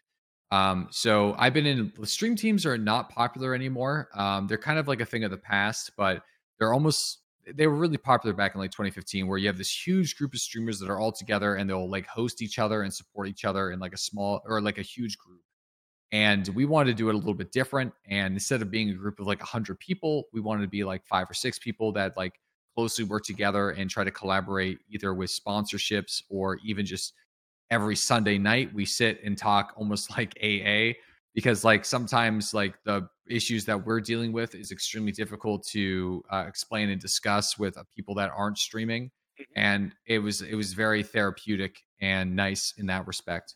Um, we would also do like game days where we, we, we would play on like every wednesday or every other wednesday and we haven't been doing that for a few months but we're we're bringing it back so we still communicate through um, you know dms and we talk Yeah. and if anyone's having a problem we just automatically assist so it's it's it's mainly for back end stuff than Sounds front like end behind stuff. the curtains. Yeah. That's Yeah, Yeah, because I gotta, yes. I gotta think. You know, you do this every day. You, you know, what you run into is different than what normal people who are, you know, working in an office. You're by yourself, and uh, you know, it's just sort of could build up and add, you know, just you know, take you down a, a path. not everyone is not everyone is prepared for that part um it's a challenge that you need to work through and um i still think it's one of the greatest jobs in the world Yeah. um but it does come with a certain set of challenges and the isolation is a challenge that not a lot of people talk about but you see it unfold on twitter and social media um and it is an issue and especially the the the combination of the isolation with the social exhaustion is something that is a really weird experience. You're spending eight hours a day talking, and then when you turn off, you are, um, unless you you know you're with your family and stuff like that. But you know you're you have you're socially exhausted, but you also might feel isolated at the same time. Yeah. And like Also- and how, Yeah, how do you combat that? That's a Yeah, and, and Or also even, if, you're if you're not socially isolated at that point, you're tapped. You've been Yep. eight hours of just conversating. Like Yep. that's that's that uh, also That's in a mentally lesser exhausting. degree, I think, is something that um, that you and you said originally in your core were sales guy and, and involved in that sort of thing. That's that's something you have to compete like you have to deal with. It's like this Yep. weird version of I don't want to socialize anymore because all I've been doing is fucking talking all day yeah, and at the same point i haven't had any real meaningful personal connections with any of this it's all been work, yep, right and Yeah. it- it- so I, I know what you're saying there. I have moments where my girl's just like, "What's up with you?" And I'm like, "I don't. I just don't want to fucking talk. Put on a show. Let's relax and chill, and and not speak for like an hour or two. I've just been talking nonstop all day long, eight hours of just. And these these assholes know me better than anyone. Yeah, I can't But believe you're saying my you're tired brother's of talking. My brother's I've never laughing seen you get tired of talking You've my never whole in, life. in your life. But if you're back, like I, I equate it to, and it- it is a job. You are doing this 8, 10, 12 hour, you, not even the 24 hour streams and that shit aside, the Mhm. daily eight hours, six hours, getting it in is so much of you just carrying that shit on your back. Yeah. And, di- and and filling the air and getting shit done and, and being you and carrying it that like when you have that two hours afterwards, you just be like, holy fuck, I don't want to speak. I just want to chill and zone the fuck out. Like, I don't think people Yeah. realize that. They think it's all fun and games, and it's not. It it, it there's I a think- diligence to it that needs to be respected. And there's the other piece of that too that any asshole could come into your chat and just be a dick. oh yeah, And you've got to deal with that aspect of it. And whether it's like you've got a, you know, a, a you know, a hundred people, you know, just being good, it just takes one asshole to come in and just, just fuck things Yeah. up. So, yeah, first off, my, I have an incredible mod team, and I love those guys. They've been with me for nearly seven, eight years. Um, they're fantastic. Um, I am also a child of the internet. I'm a 92 kid, and I am born and bred in that environment, and I'm used to it.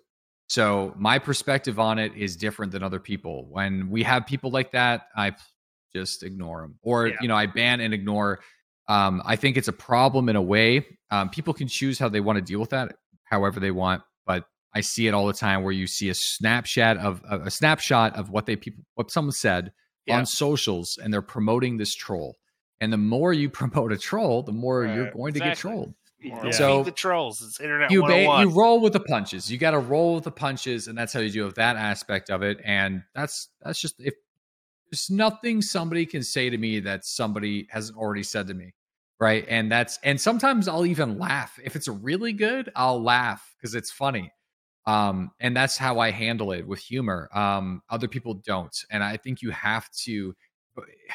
It's not everyone is in the mental state that they can handle and also i am in a privileged position where i'm a white man so if i am in a different position if i am from a minority or if i'm a female broadcaster you are dealing with a lot of animosity and a lot of negativity that i personally don't have to deal with so i'm in a privileged position in that sense where there really isn't anything somebody can say to me because i've already heard it but then also i am not a huge social target at the same time Right. Yeah. I, I Um, can only right. imagine what the Sigmas, the Gingers, the, you know, Miss Maggie, they, what they got to put up girl, the rest of them, what they deal with. So much bullshit.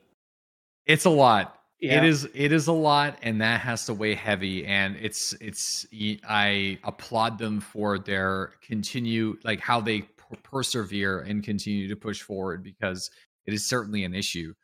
Um on the other side of things getting back to um the workload. Yeah, I mean it it's easy. Everyone on the planet that has a computer and a GPU can stream, especially now. Maybe not in the past, but they can certainly do that now and everyone can get started at any time that they wish. Um, so if somebody thinks it might be easy to do, then they can just do it. Um, yeah, give it a Um, shot. Yeah. yeah, give it a, give it a shot. I think the difficulty isn't the streaming part. Like most people can talk for hours a day. Most people can play and talk at the same time. The problem is like being engaging enough where people are willing to sit there and listen to you for a long time, and then you do that for not days, not months, but years. The years part is what demotivates people, and uh, that is the most difficult out, man. Challenge. You've, you're 10 years into this and, you know, you've got You you, you know because that was one of the things I was going to ask you. Like, how do you go from you know transition from you know how does you know it must be tough for the new streamers who have been just playing the one game and now they've got to change it up. At least you've been through that. You sort of you know how to Right. navigate that. They've never made it through a full transition of, hey, this was the popular thing. People like me for this reason, and now I, how do I bridge the gap? Like you've done it multiple times. There's clearly something to that besides just hard fucking work. You know, obviously that's an aspect of it, right? Like breaking your ass to get it done, doing what, you know, other people won't, being the best at X, Y, and Z, but there's something else, right? There's there's a personal part of that that connects with people that, you know, keeps them engaged. And and Hmm. that's that's you, right? That's the that is Deadly Slob, right? And that Yeah. you don't see that with a lot of you know a lot of streamers that are popular it's like yeah they're they're the hot thing right now but that longevity you question it, that's what's interesting to me too you know it's like it's like flavor of the month right? Or flavor of the uh, of the year even with some of these games flavor of the the title you know it's it's who's good at what and yeah if you if all you're doing is jump around and clicking heads sure people are going to want to watch that because they can't do it. But if you're not bringing anything but that when the game changes when the audience changes and the game doesn't i mean how do you stay relevant like how do you continue to to to drive this as an actual thing Yeah, it's more than the game. yep and for sure. I think it's um there's a lot of folks that follow trends and like I'm guilty of that as well, especially when it comes to Cycle Frontier and um, I see a game that is up my alley that I think uh, players would or people that are watching my stream would like to watch. Um, but I think people spend too much time focusing on what everybody else is doing and not really how they can differentiate themselves from everybody else. And you know, there's only one TimTheTatman. There's only Yeah. one NickMercs. There's only one Doctor Disrespect. If you're copying their stream to the T, they're going to watch the TimTheTatman, the NickMercs, and the Right. Doctor Disrespect. Yeah. Um, you know, and and you can learn from those individuals. You can watch and take notes and understand how they handle certain situations, and you can become a better streamer for that for sure. But I think a lot of people, and and also again that clicking heads uh, aspect, um, unless you are the esport level player that is the best in the world, like Dyrus. I don't know if anybody knows who Dyrus is, but Dyrus was uh, and still is. He's an OG Twitch guy, Justin TV guy, and the reason why I bring him up, people might listening might know who I'm talking about. He was so good at League of Legends that he would play it for like 18 hours a day. He would put a pillow in front of him, put he would lean into the pillow because he was so tired. And we have this terrible little little webcam, but he was so amazing that he would have thousands of people watching his gameplay. And uh, so there's a difference. Like you're you could be a Dyrus or you could be a Doctor Disrespect, right? He's good, but he's also entertaining. And there's a balance of both. And showing people people get hooked to maybe your personality, not Yeah. necessarily your capability of killing uh, or being really good at the game. Um, that helps. Both helps, but it's not just about that. And I think people fall into that trap uh, on Twitch where they think they have to perform at the highest level all of the time. And I, me personally, it it I- when I do bad in Tarkov on a stream, I kind of like ah shit, I fucked up. Right. But it's not. I don't go in. I don't. I'm not concerned every morning thinking about oh, am I gonna raid well? Yeah. Yeah. Right. I'm thinking about, about what kind of shit performance. we're i gonna get talk about. crushed in five raids in a row it, it, does that do i even give a fuck right You're not Like, doing it's like- aim drills Yeah, off there's so right. much- stream and stuff. And it's about how you handle it too. It's Yeah, about a matter absolutely. of attitude. Because Yeah. like you could just Yeah. keep dying and just make it funny, and then it's entertaining. Right. Right. Oh, right, and that's what makes the difference. That's like uh, Aqua FPS, right? He came in and he was like not good at the game, right? Went into the the Punisher tournament, but he's like I could relate to him so well because I'm like, see, right I could see the pain that I feel on his face. And then uh. you have like Doctor Disrespect's all the way over here, and then Pestily's all the way over here on the other end, and like right you know, it's it's so true what you said about. I'm somewhere in the middle there because, like, man, I do some doofus shit sometimes. Yeah. Like, I'm inconsistent. I, I'm Yeah. o- I'm always working in the in the morning, so I don't get to see it. But I see you and Jesse collaborating a lot more. Jesse Kazam, and I, I I watched him a lot when he, I discovered him and Veritas on in their podcast and all that. So I mean, how did you guys get connected and start to collaborate? Um, believe it or not, um, people just ask, and I just All jump right. in. That's it's cool. it's it's it's um I think um I am primarily like a solo guy, but I like Yeah. to branch out sometimes. So if you ask me at like the right time and I, I don't really know much about you, I might just say yes and then like we just jump in. And then Jesse Perfect I example was- of you coming so- on our podcast. it was you know what? I was like, hey man, you know what? I'll, I it's been a while. man. I should do a podcast, and boom, you know what I mean? Like so, uh, Jesse reached out and um, didn't know much about him at the time. We played like I would say it took us like seven minutes, and we like we're just compat. You just it works. yeah, you guys we're just, just, like- gel. We, we we if we knew each other in real life, we'd be like best buds. Yeah. You know what I mean? Like it just it just works, and it felt like I was playing with somebody and streaming with somebody, and like broadcasting with somebody is like a different vibe because like sometimes Yeah. it works and sometimes it doesn't. Right, right, right. So you have to kind of like feel that out, but like it was just boom, just happened. So it was That's really awesome. fun. So we, I, I, it, the problem with me now is I stream five days a week, and now I have like there's so many people that want to do so many different things. So Right, trying to find. The I hate saying stuff. no to people, but unfortunately, I still have to do solo stuff because um, connecting with the chat is so important. Like I Yeah, don't want to like if I'm brand, doing right? yeah, it, you have to be invested in the people that are stopping by and making the show happen. So, and I can, and I personally can only do that during solo time, um, Yeah. because if I'm playing with another person, I'm There's comms. There's all types of things. I'm yeah. focused on them. which is such an important piece of being able to play like a true duo or or more, right? Yeah. Like, and don't don't worry, we, we you know we'll understand if you don't want to play a five man with us. Hey, man, I might have to. I don't know. You guys might see, you might be able to Well, carry me. yeah, I don't. I doubt it. No, That'll not on a five least- man. There'll No, be at least five-man's three bad. team kills. All right, at least three. Okay, I in the dude, I team killed rounds. Swamp Fox today. I uh, so yeah, yeah, yeah. Uh, we we're getting better at it though. You know. Yeah, No, it's I- part we shy fun. we shy away from our five man. We keep our good good gear back in the stash when someone says, "Hey, let's go five in the custom." Yeah. 'Cause Uh, Bring we got a we got a good squad of folks who play with us uh, on the regular, and you know we, we run our Discord and we ha- we have some fun. And some of the some of the, you know the groups we it gets out of hand. You get five guys in, and it, it is it gets hectic. And it, I think that's part of the fun of Tarkov. Honestly, is is that it is a fucking shit show. And yeah. when you go into those moments, you're like, you know what? I'm doing it. It's good. Like you got room for one more, and it's like, oh, we already got five. Ah, fuck. All right. Well, I won't play that round, but I will watch all five streams up and sit there smiling. And I'll try to jump in as, as Overwatch. Oh, hey, hey, yeah, you know, no, he's here, he's there. Yeah, yeah. No, you guys are good. Okay, keep going. Backseat and everyone's like, everyone's like, all right, thanks. Backseat yeah, backseat looter. Absolutely. I move that. Rotate that. Yeah, there you go. No, you don't need that. That's but- funny. Yeah. th- th- that part of it's so much fun, right? Is that engagement, and that's something that I always find interesting too. Like like that, that you're you're traditionally a solo player, but mm-hmm. you've you've you run squads and you connect with folks and hit it off, and e- even like does it ever get to the point where you you'll run duos or tri- and you're like nah like this isn't really hmm. working I, i'm not enjoying myself or is it really just like fuck it it's a new experience and whatever So that's a very interesting question, and I can't name names, but I will say don't. yes.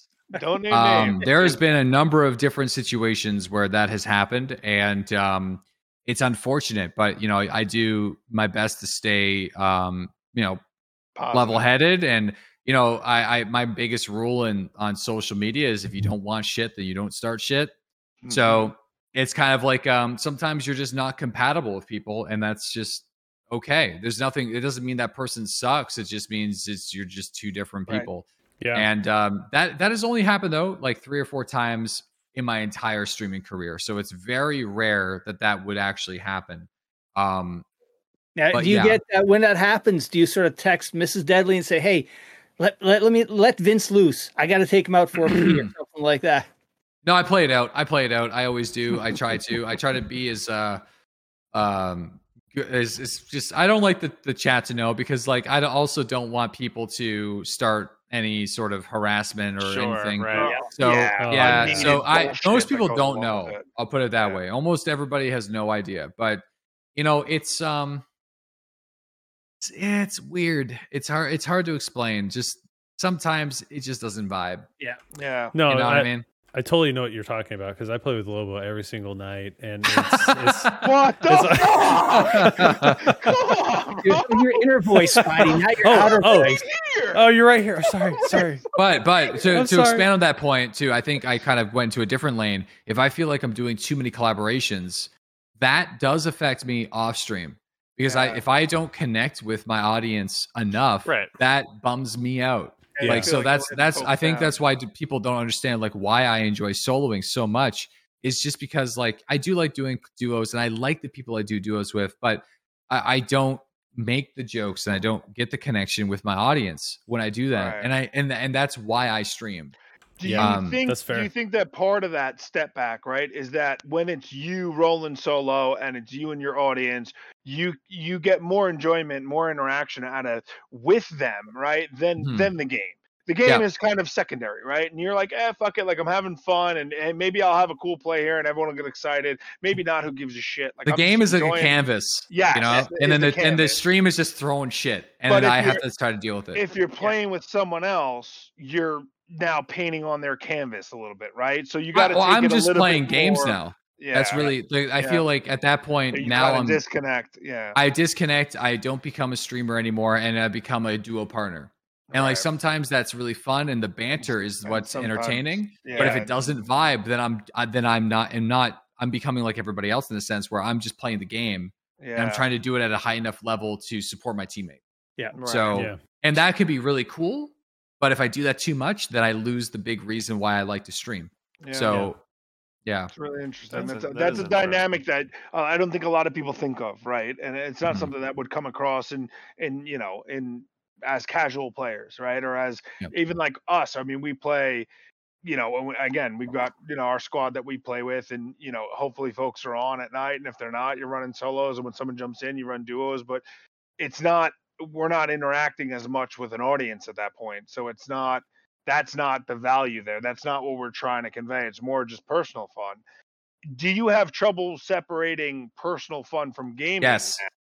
I was just about to jump in on that. Yeah, it's different. It is like cuz like I will be playing New World right now off stream with a company of 100 people that are like friends and mods and community members but also almost everybody that's in there is like more than just a viewer. They're like people that have been around. I like I know who they are. It's like it's like old school gaming for me. It's like actual gaming.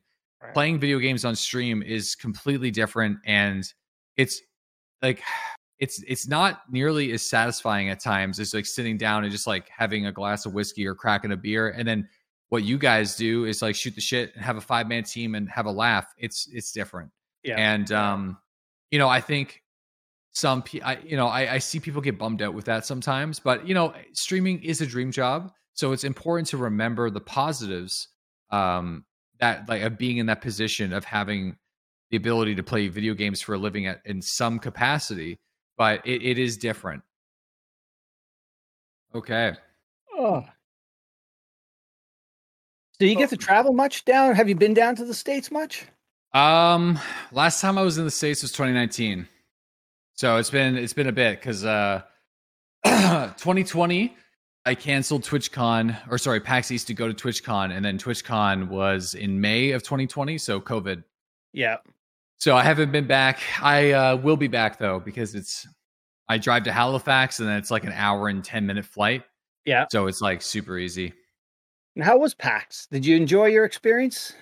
Um, the first year I did, um, it was really really eye opening. It was my first convention that I ever went to, and uh, made some connections, uh, especially with the Scum guys, and um, met a lot of people, a lot of community members and stuff. But um, sorry, um, yeah, the second year Twitch pulled out pretty much entirely from PAX Wow. East, and that was a huge blow because Facebook gaming and YouTube gaming kind of moved into that space.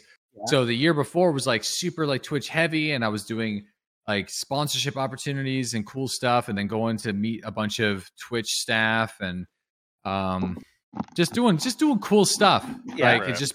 And then the next year was not that, and I was like, ah, like this isn't nearly as fun. And then, but I still like went. I always go bar hopping with the viewers. So Yeah. uh, That's my favorite thing. That's cool. That's I, awesome. I love it. It's so much fun. So uh, I miss that, It's a great and I can't wait. I can't wait to go back. Um, we even have this guy that was like 19, but in the states you can't get into bars. Yeah. It's like 20, but he was from ah, we, we got him in there anyway. We found a way, but but it was it was a good time. You know what I mean? Like uh, I I miss hanging out with people in real life.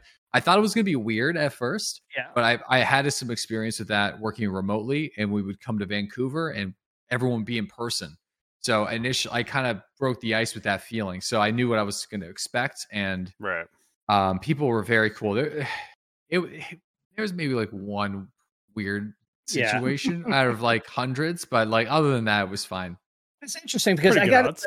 A lot of Yeah. people who are you know streamers like you. Are they out you know in real life? Are they sociable or are they more like they're happy behind the the the camera and so it's I guess it's just like real life too. Uh, it's yeah, I would say most most are very similar than to their like some people have a persona. Yeah. Uh, I I- everyone has a persona, including myself. I'm not even aware of the persona that I portray on stream. Your broadcast persona, right? I Right, mean, it just kinda what you mean, happens. yeah. it's It like if, when to you're going to work. It's the same thing. Yeah. Like Oh, you flip sure. that switch and you go into work mode. It's like Yeah. the same thing with streaming. It's your professional side. Yeah, your I professional don't have side, one your, your commentating voice or whatever. Well, but that's your um, detriment, probably. I I haven't met anybody in real life that was a streamer that wasn't similar to how they portrayed themselves Yeah. on camera. I'll put it that way. Like it's always been a good time. So Yeah. uh and I and I miss I miss that environment um a lot for sure. Cool. Now, outside of gaming, you know, when you're not doing your thing, what, uh, you know, you guys doing traveling? You know, do you cook, smoke? What, you know, Uh, uh, very Easy, um, very easy. oh, um no, it's legal here. I can talk Oh, about it is. It is legal. And Yeah, no, I uh a big uh cannabis connoisseur, or at least I was for a long time. Maybe not so much as I, I used to be. Um but uh honestly, right now, um it is all consuming of the broadcast and trying to find a, a balance between that. Like I'm into like Formula One. I like to cook Are from you? time to time. Yeah, big into Formula One, so I enjoy like watching the qualifiers and seeing the first practice, second, third qualifier, and the race weekends. I'm super into that. Um, so that occupies my weekend time a lot. Uh, I don't race video games. I suck. I uh, I'm not good at it. Um, and You then into you into cars uh, in uh, outside of Formula One? no, you know I'm not a huge uh, I'm not a huge gearhead, but I would like to be. Okay. Uh, I'm a proud owner of uh, a Volvo like XC60 uh, super turbocharger, like really nice. Like, dude, I I love that vehicle, and uh, uh, it's it's kind of turning me into a bit of a gearhead. But Okay. you know, I'm I'm I'm a I'm early in. I'm early in. It's a world Yeah. I'm learning about. Oh, did you, uh, did you like the. There's- There's longevity in it. You'll Mhm. never Yeah. get sick of it. Once you get- once you get bitten with the gearhead thing, you'll find shit everywhere that will. I got like a, a huge washing and cleaning station. I got like multiple different waxes. Like it's getting bad. You oh yeah, I mean? Like you get into it. Just wait till you bad. start. Wait till you start changing oils for the seasons, and you start, Oh. you know, and you and you're talking gear ratios. It, it, yeah. it's fun though. It's it's it's. Yeah. There's always.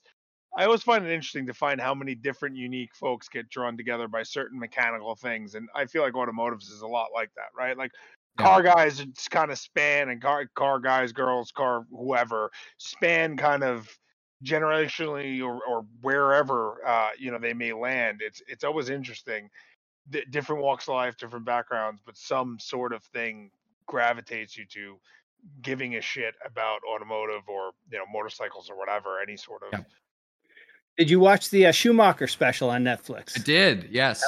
Um, it was interesting. I think um, with that special, I, I I personally didn't learn anything more than what we have available to the public because Yeah. of that tragic skiing accident and the family being very close close with the ongoing situation. But um, it was cool to see like a nice trip down memory lane. And and Schumacher was uh, my father's favorite racer. So growing up, I was always hearing about it, and the races were always on.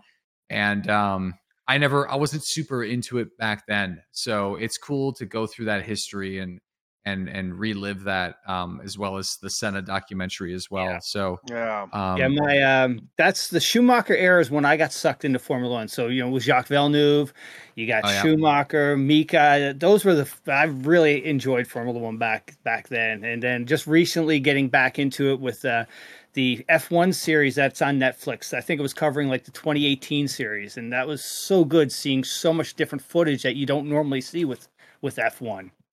Yeah. Yeah. No, that's what um, reinvigorated. I was watching a race, the first race of this season, and um, I was like, I got to get back into that show to learn more about the drivers. Like I was Yeah. watching, I, I watched it every now and again. Um, I in Canada we have the ability. I don't know if you have that in the states. You might, I'm sure, but you can watch uh, this. This the perspectives of the drivers. You have the map. You have the pit, the pit camera you have the race that's ongoing and the commentation race. So you Yeah. can like flip between all the channels. So I was Yeah. like doing that. I was like, man, I got to learn more about this. So that's what got me into the show.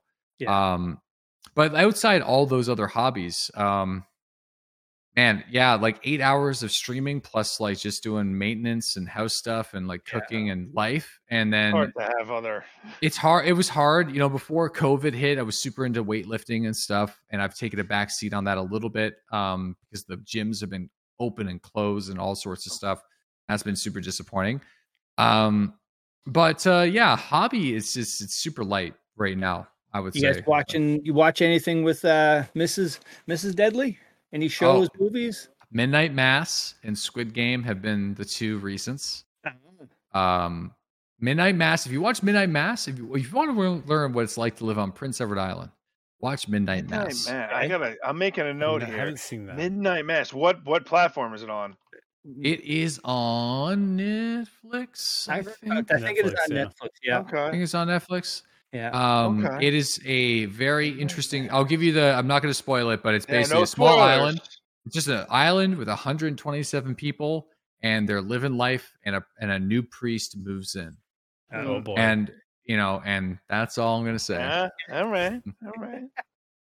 Squid Game is crazy. Yeah. Squid, Game, is crazy. so Squid Game's got so much so much heat on it right now, and and I always feel like you you everyone gets wrapped up on anything, right? Whether it's a new game, new show, new series, new movie, whatever it is, and it gets blown the fuck out of proportion, and it always drives me nuts because I, I I I tend to be critical about media stuff, and and I I won't watch it. Like I, I like I You're laugh, you're I'm you're just I'm like, you know what? This is too much I'm hype. like fucking peer pressure. I'm not doing it.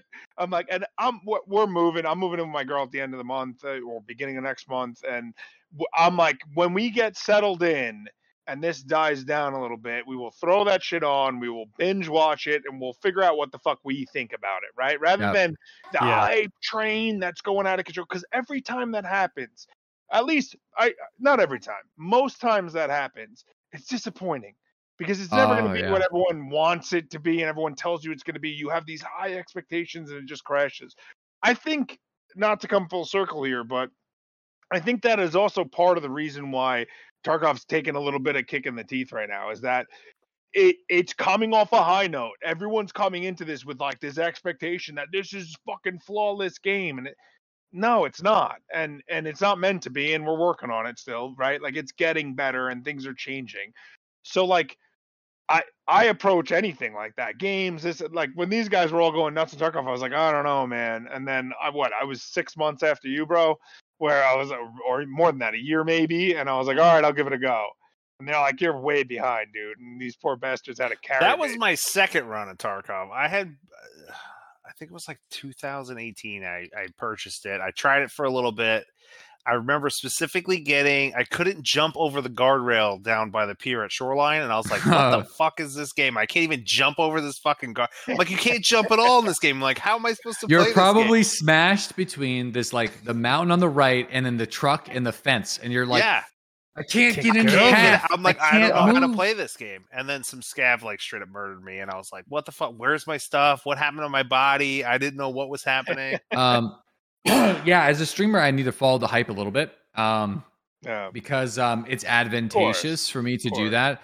Um, but I'm usually pretty open about that. Um, again, um, it is I, I try not to go too hard at it like i do miss opportunities intentionally because i know going in it is not going to be a game that i personally enjoy I, Right, i'll put it this way i don't go and play games that are trendy that i know that i'm not going to like Right. um That's and um and you don't and, do and it just to just to be part of the wave. You d- if you're like, hey, this might be interesting to me, I'll do it.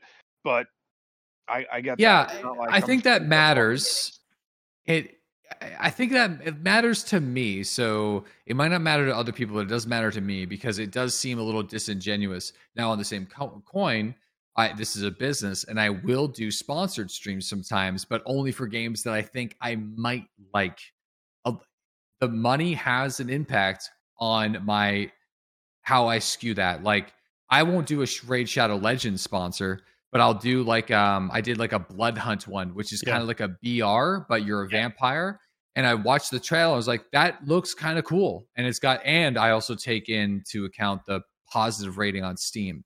So I'll never take a sponsorship that's got a negative or like mostly negative review on Steam. Right. Um, no matter how much money they're willing to take in. So that that I feel like is very important. And then sometimes though I do miss opportunities because of that. But I feel at the end of the day, I just know what I like and the, the, per- the perfect streaming game is like a game that I like and what my viewers like. Sometimes I like it and the viewers hate it, and other times it's vice versa. So Fair enough. That's a good Yeah. stance to take, though, because I mean, you got to think of it. You have an audience to, to maintain. You have to enjoy what you're doing, so you don't want to just like sell out. well, Use the term "sell out" to just go and just play a game just balanced. for. You got to balance it out. Uh, that makes perfect sense. Makes perfect sense. yeah, you have to you have to balance it out. Like if I start doing mobile games, like people are like, "What the fuck? What, like what No, are you?" I- doing? well, or, I or I've face- never. or Facebook games for logo. I, well, I was literally going to use this to kind of recruit you to my guild, but you know now I just there's no hope, right? Hey, listen, man. I hate to break it to you. I'm not into the Farmville shit. You know, I'm just. oh, You know, Yo, it is. Hero Wars. It is phenomenal. It's, Okay. Oh, pay to, it's pay to win. you know what? It's If it's pretty, pay you know what? It could be pretty good. It could be it's pretty a good. totally pay to win game. You It's can't pay defend to it. Be convenient. it's paid. to be- Pay to win. You know what? At the end of the day, whatever you find fun is important. I think that as gamers, Uh, people need to remember sure. that shit. You like Um, pay you to win wanna- games? That's fine. You, can, You want to play some Facebook bullshit? That's okay. You know, whatever, whatever, Whatever works, floats your. Whatever you're shitty boat. Yeah. Oh, whatever. Speaking, speaking kidding. of boats, uh, you get out on the water much, Deadly? Uh, I do uh seasonally. So uh the first week of lobster fishing season, I do. Uh and the last week of lobster fishing season, I do. Um, I just assist. Yeah. Uh so um and then the summertime I'm out there sometimes whenever we take the boat out just to kind of have a couple beers and like be out on the water. However, I do not have my boating license and I don't think I would ever own a boat. Most people that they, they always say like the best day of a boat owner is the day they buy it and the I- day they sell it. Well, the Yep. the best boat is your your buddy's boat for sure. Or, or your Oh, yeah. brother's boat. Your brother's Yeah. boat is the best boat because then I think you, know, uh, you got to. we were thinking about getting a family boat. Boat. Like uh, Oh. like we would a bunch of people would contribute. We would put it in a pier or something like that, Where you can and whoever out. was in the area maintains it, takes it out. Fair enough. Uh, but that wouldn't be for a couple years. So we just go on the lobster boat, which is like this perfect platform to have a huge group of people. It's it works great, but it's Nice. also millions of dollars. Ooh. So Right. Yeah, like like now I think a Ooh. lobster gear is like 1.4 million Canadian Yeah. dollars. So Oh my god, a god! couple years ago it was not worth that, but well, like, Canadian dollars are like rubles in Tarkov, right? yeah, they're like rubles now. Yeah, so so You gotta yeah. be careful. Um, we're letting a hand on the lobster boat. You don't want to mess up your mouse and hand or anything. I joke. yeah, I mean, wife whenever- unfortunately, given how little opportunities there are and uh, where I'm from, like if I wasn't streaming, there's a good chance I'd be on a boat right now. So, or at least seasonally. So, Yeah. yeah. I was joking with my wife that I can't, you know, do any. Well, if I'm doing like yard work or something, like I can't. I got to stop. I'm gonna get a blister on my mousing hand because you know. You know what's funny I'm though pro is streamer, um, but um, you know, I'm on a computer all day long for works. I got a good excuse. I have uh, physically induced asthma, which is why I've been coughing a little bit uh, during the stream a little. So I have a literal, literal inhaler where, like, you know, if I get too crazy, if I want to work out, like if I want to lift weights, I got to take that thing before I go. So I have a good excuse to play video games. Like I, you know, a very uh, good excuse. Yeah, There could be you go. stuck inside. COVID affect whole you know PEI for were you guys like lockdown. You had the Atlantic bubble, right? Yeah. Yeah, it's still squirrely. Uh Yeah. living on an island during this situation is weird because uh it is uh comes down to tourism money Yeah. at the end of the day. So summertime, oh, miraculously we're open. Ah, fall, shit, we're closed. You know what I mean? So and that goes for the residents too. So um, you know, it's it's we're working good. I think we have like a 95% vaccination rate or something like that. And like people are Oh, particularly excellent. willing to participate in uh what's going on and i Yeah. i think we're just waiting i think most of the islanders are good we also have a, like a significant population of elderly so Yeah. a huge percentage of the population is at risk and i think people are aware of that so um people are patient but also getting antsy so um That's uh, everyone. it's it's been we didn't get hit we'll put it that way we never got hit once so i think the most um cases we ever had was like 14. That's Oh, wow. that's at one time that's because we amazing. locked we locked that shit down immediately Yeah. we didn't fuck around. We're like, close New the bridge, You don't close the fucking play planes. Lift up the bridge. Yeah. lift up the bridge, close that shit down. We got after it really quick, but then we also we've we've also we went no mass for a while, back to mass. So I think we we did better than other people, but yeah, I bet. people are it's easier. Like if you ever play Plague Well, it's Inc, small po- Ma- small population, right? yeah, Madagascar and Greenland, you know, Yeah. they're the ones that get you. We're also Yeah. in that category. Yeah. So Yeah, my dad, uh, he lived well. He lives outside of Ottawa, and it was funny. Ottawa had you couldn't go to restaurants, but out on the west side where he lived, out in Almonte, they could go. You could go to restaurants. So you had people from Ottawa driving to their little town, and it was just like, like, what? How do you stop that? My favorite restaurants got closed down because of that. Uh, Yeah. So they just didn't have the right procedures in place to navigate the environment, uh, either through delivery or otherwise. Like the Highlander, ah, like that was a cool bar, shut down. A number of other places in the market. I lived right in the ByWard market, so anyone Yeah. listening from Ottawa will know that. Um, so, oh man, makes me Yeah. sad, but it is what it is. yeah, Yeah. it's. I hear you. I hear you for sure. I mean, I'm I'm smack dab in the middle of Manhattan, so Oh, we've had a very rough go of it for the last 18 months, ups and downs. Things are starting to finally come around to normal, normal-ish. So hmm. yeah. Ho- I think I think the it will be like that for the next Yeah. 12 months, but then in a year or two, a year maybe a year, I I hope cross yeah, I think traveling uh, around. Yeah, I think I think you're going to see vast improvements in six months in terms of you know return to work and back to you know office life and things like that. I think um, we're we're turning corners. Look, it, the reality is right. No matter what the goals are for vaccination and so on, the the reality is always different, and I think that the reality isn't going to change much from where it is now. It's a good point. It's very Yeah. that's actually that's that's solid. I agree. know, You've you've convinced the folks you convinced. You haven't convinced the folks you're not going to convince. We got to plow through it. So I think the way I seen it, not to get too like politically charged or too COVID centric, but um, as long as the people that are willing to participate um, have access or have had it happen, and the people that are not willing to participate, then at some point you have to be like, okay, we have to move forward. Yeah. So when and that's different for everyone across the globe. So it could be different for my little island in your Yeah. state but you know and so that's that's going to be an individual situation and um i'm glad i'm not a fucking lawmaker or a politician i'll tell Yeah, you that 'cause right? that Yeah. seems to be a tough job seems right Yeah. now i don't i don't want anything to do with that world Nope. um and uh yeah it's just a tough tough one All right. So a couple we got a couple of questions that people sent us and then we'll we'll wrap things up if you're good with it. sure absolutely All right. So one of the one of the people in the Twitter land, they said uh, if you could change one thing in your career of streaming, what would it be?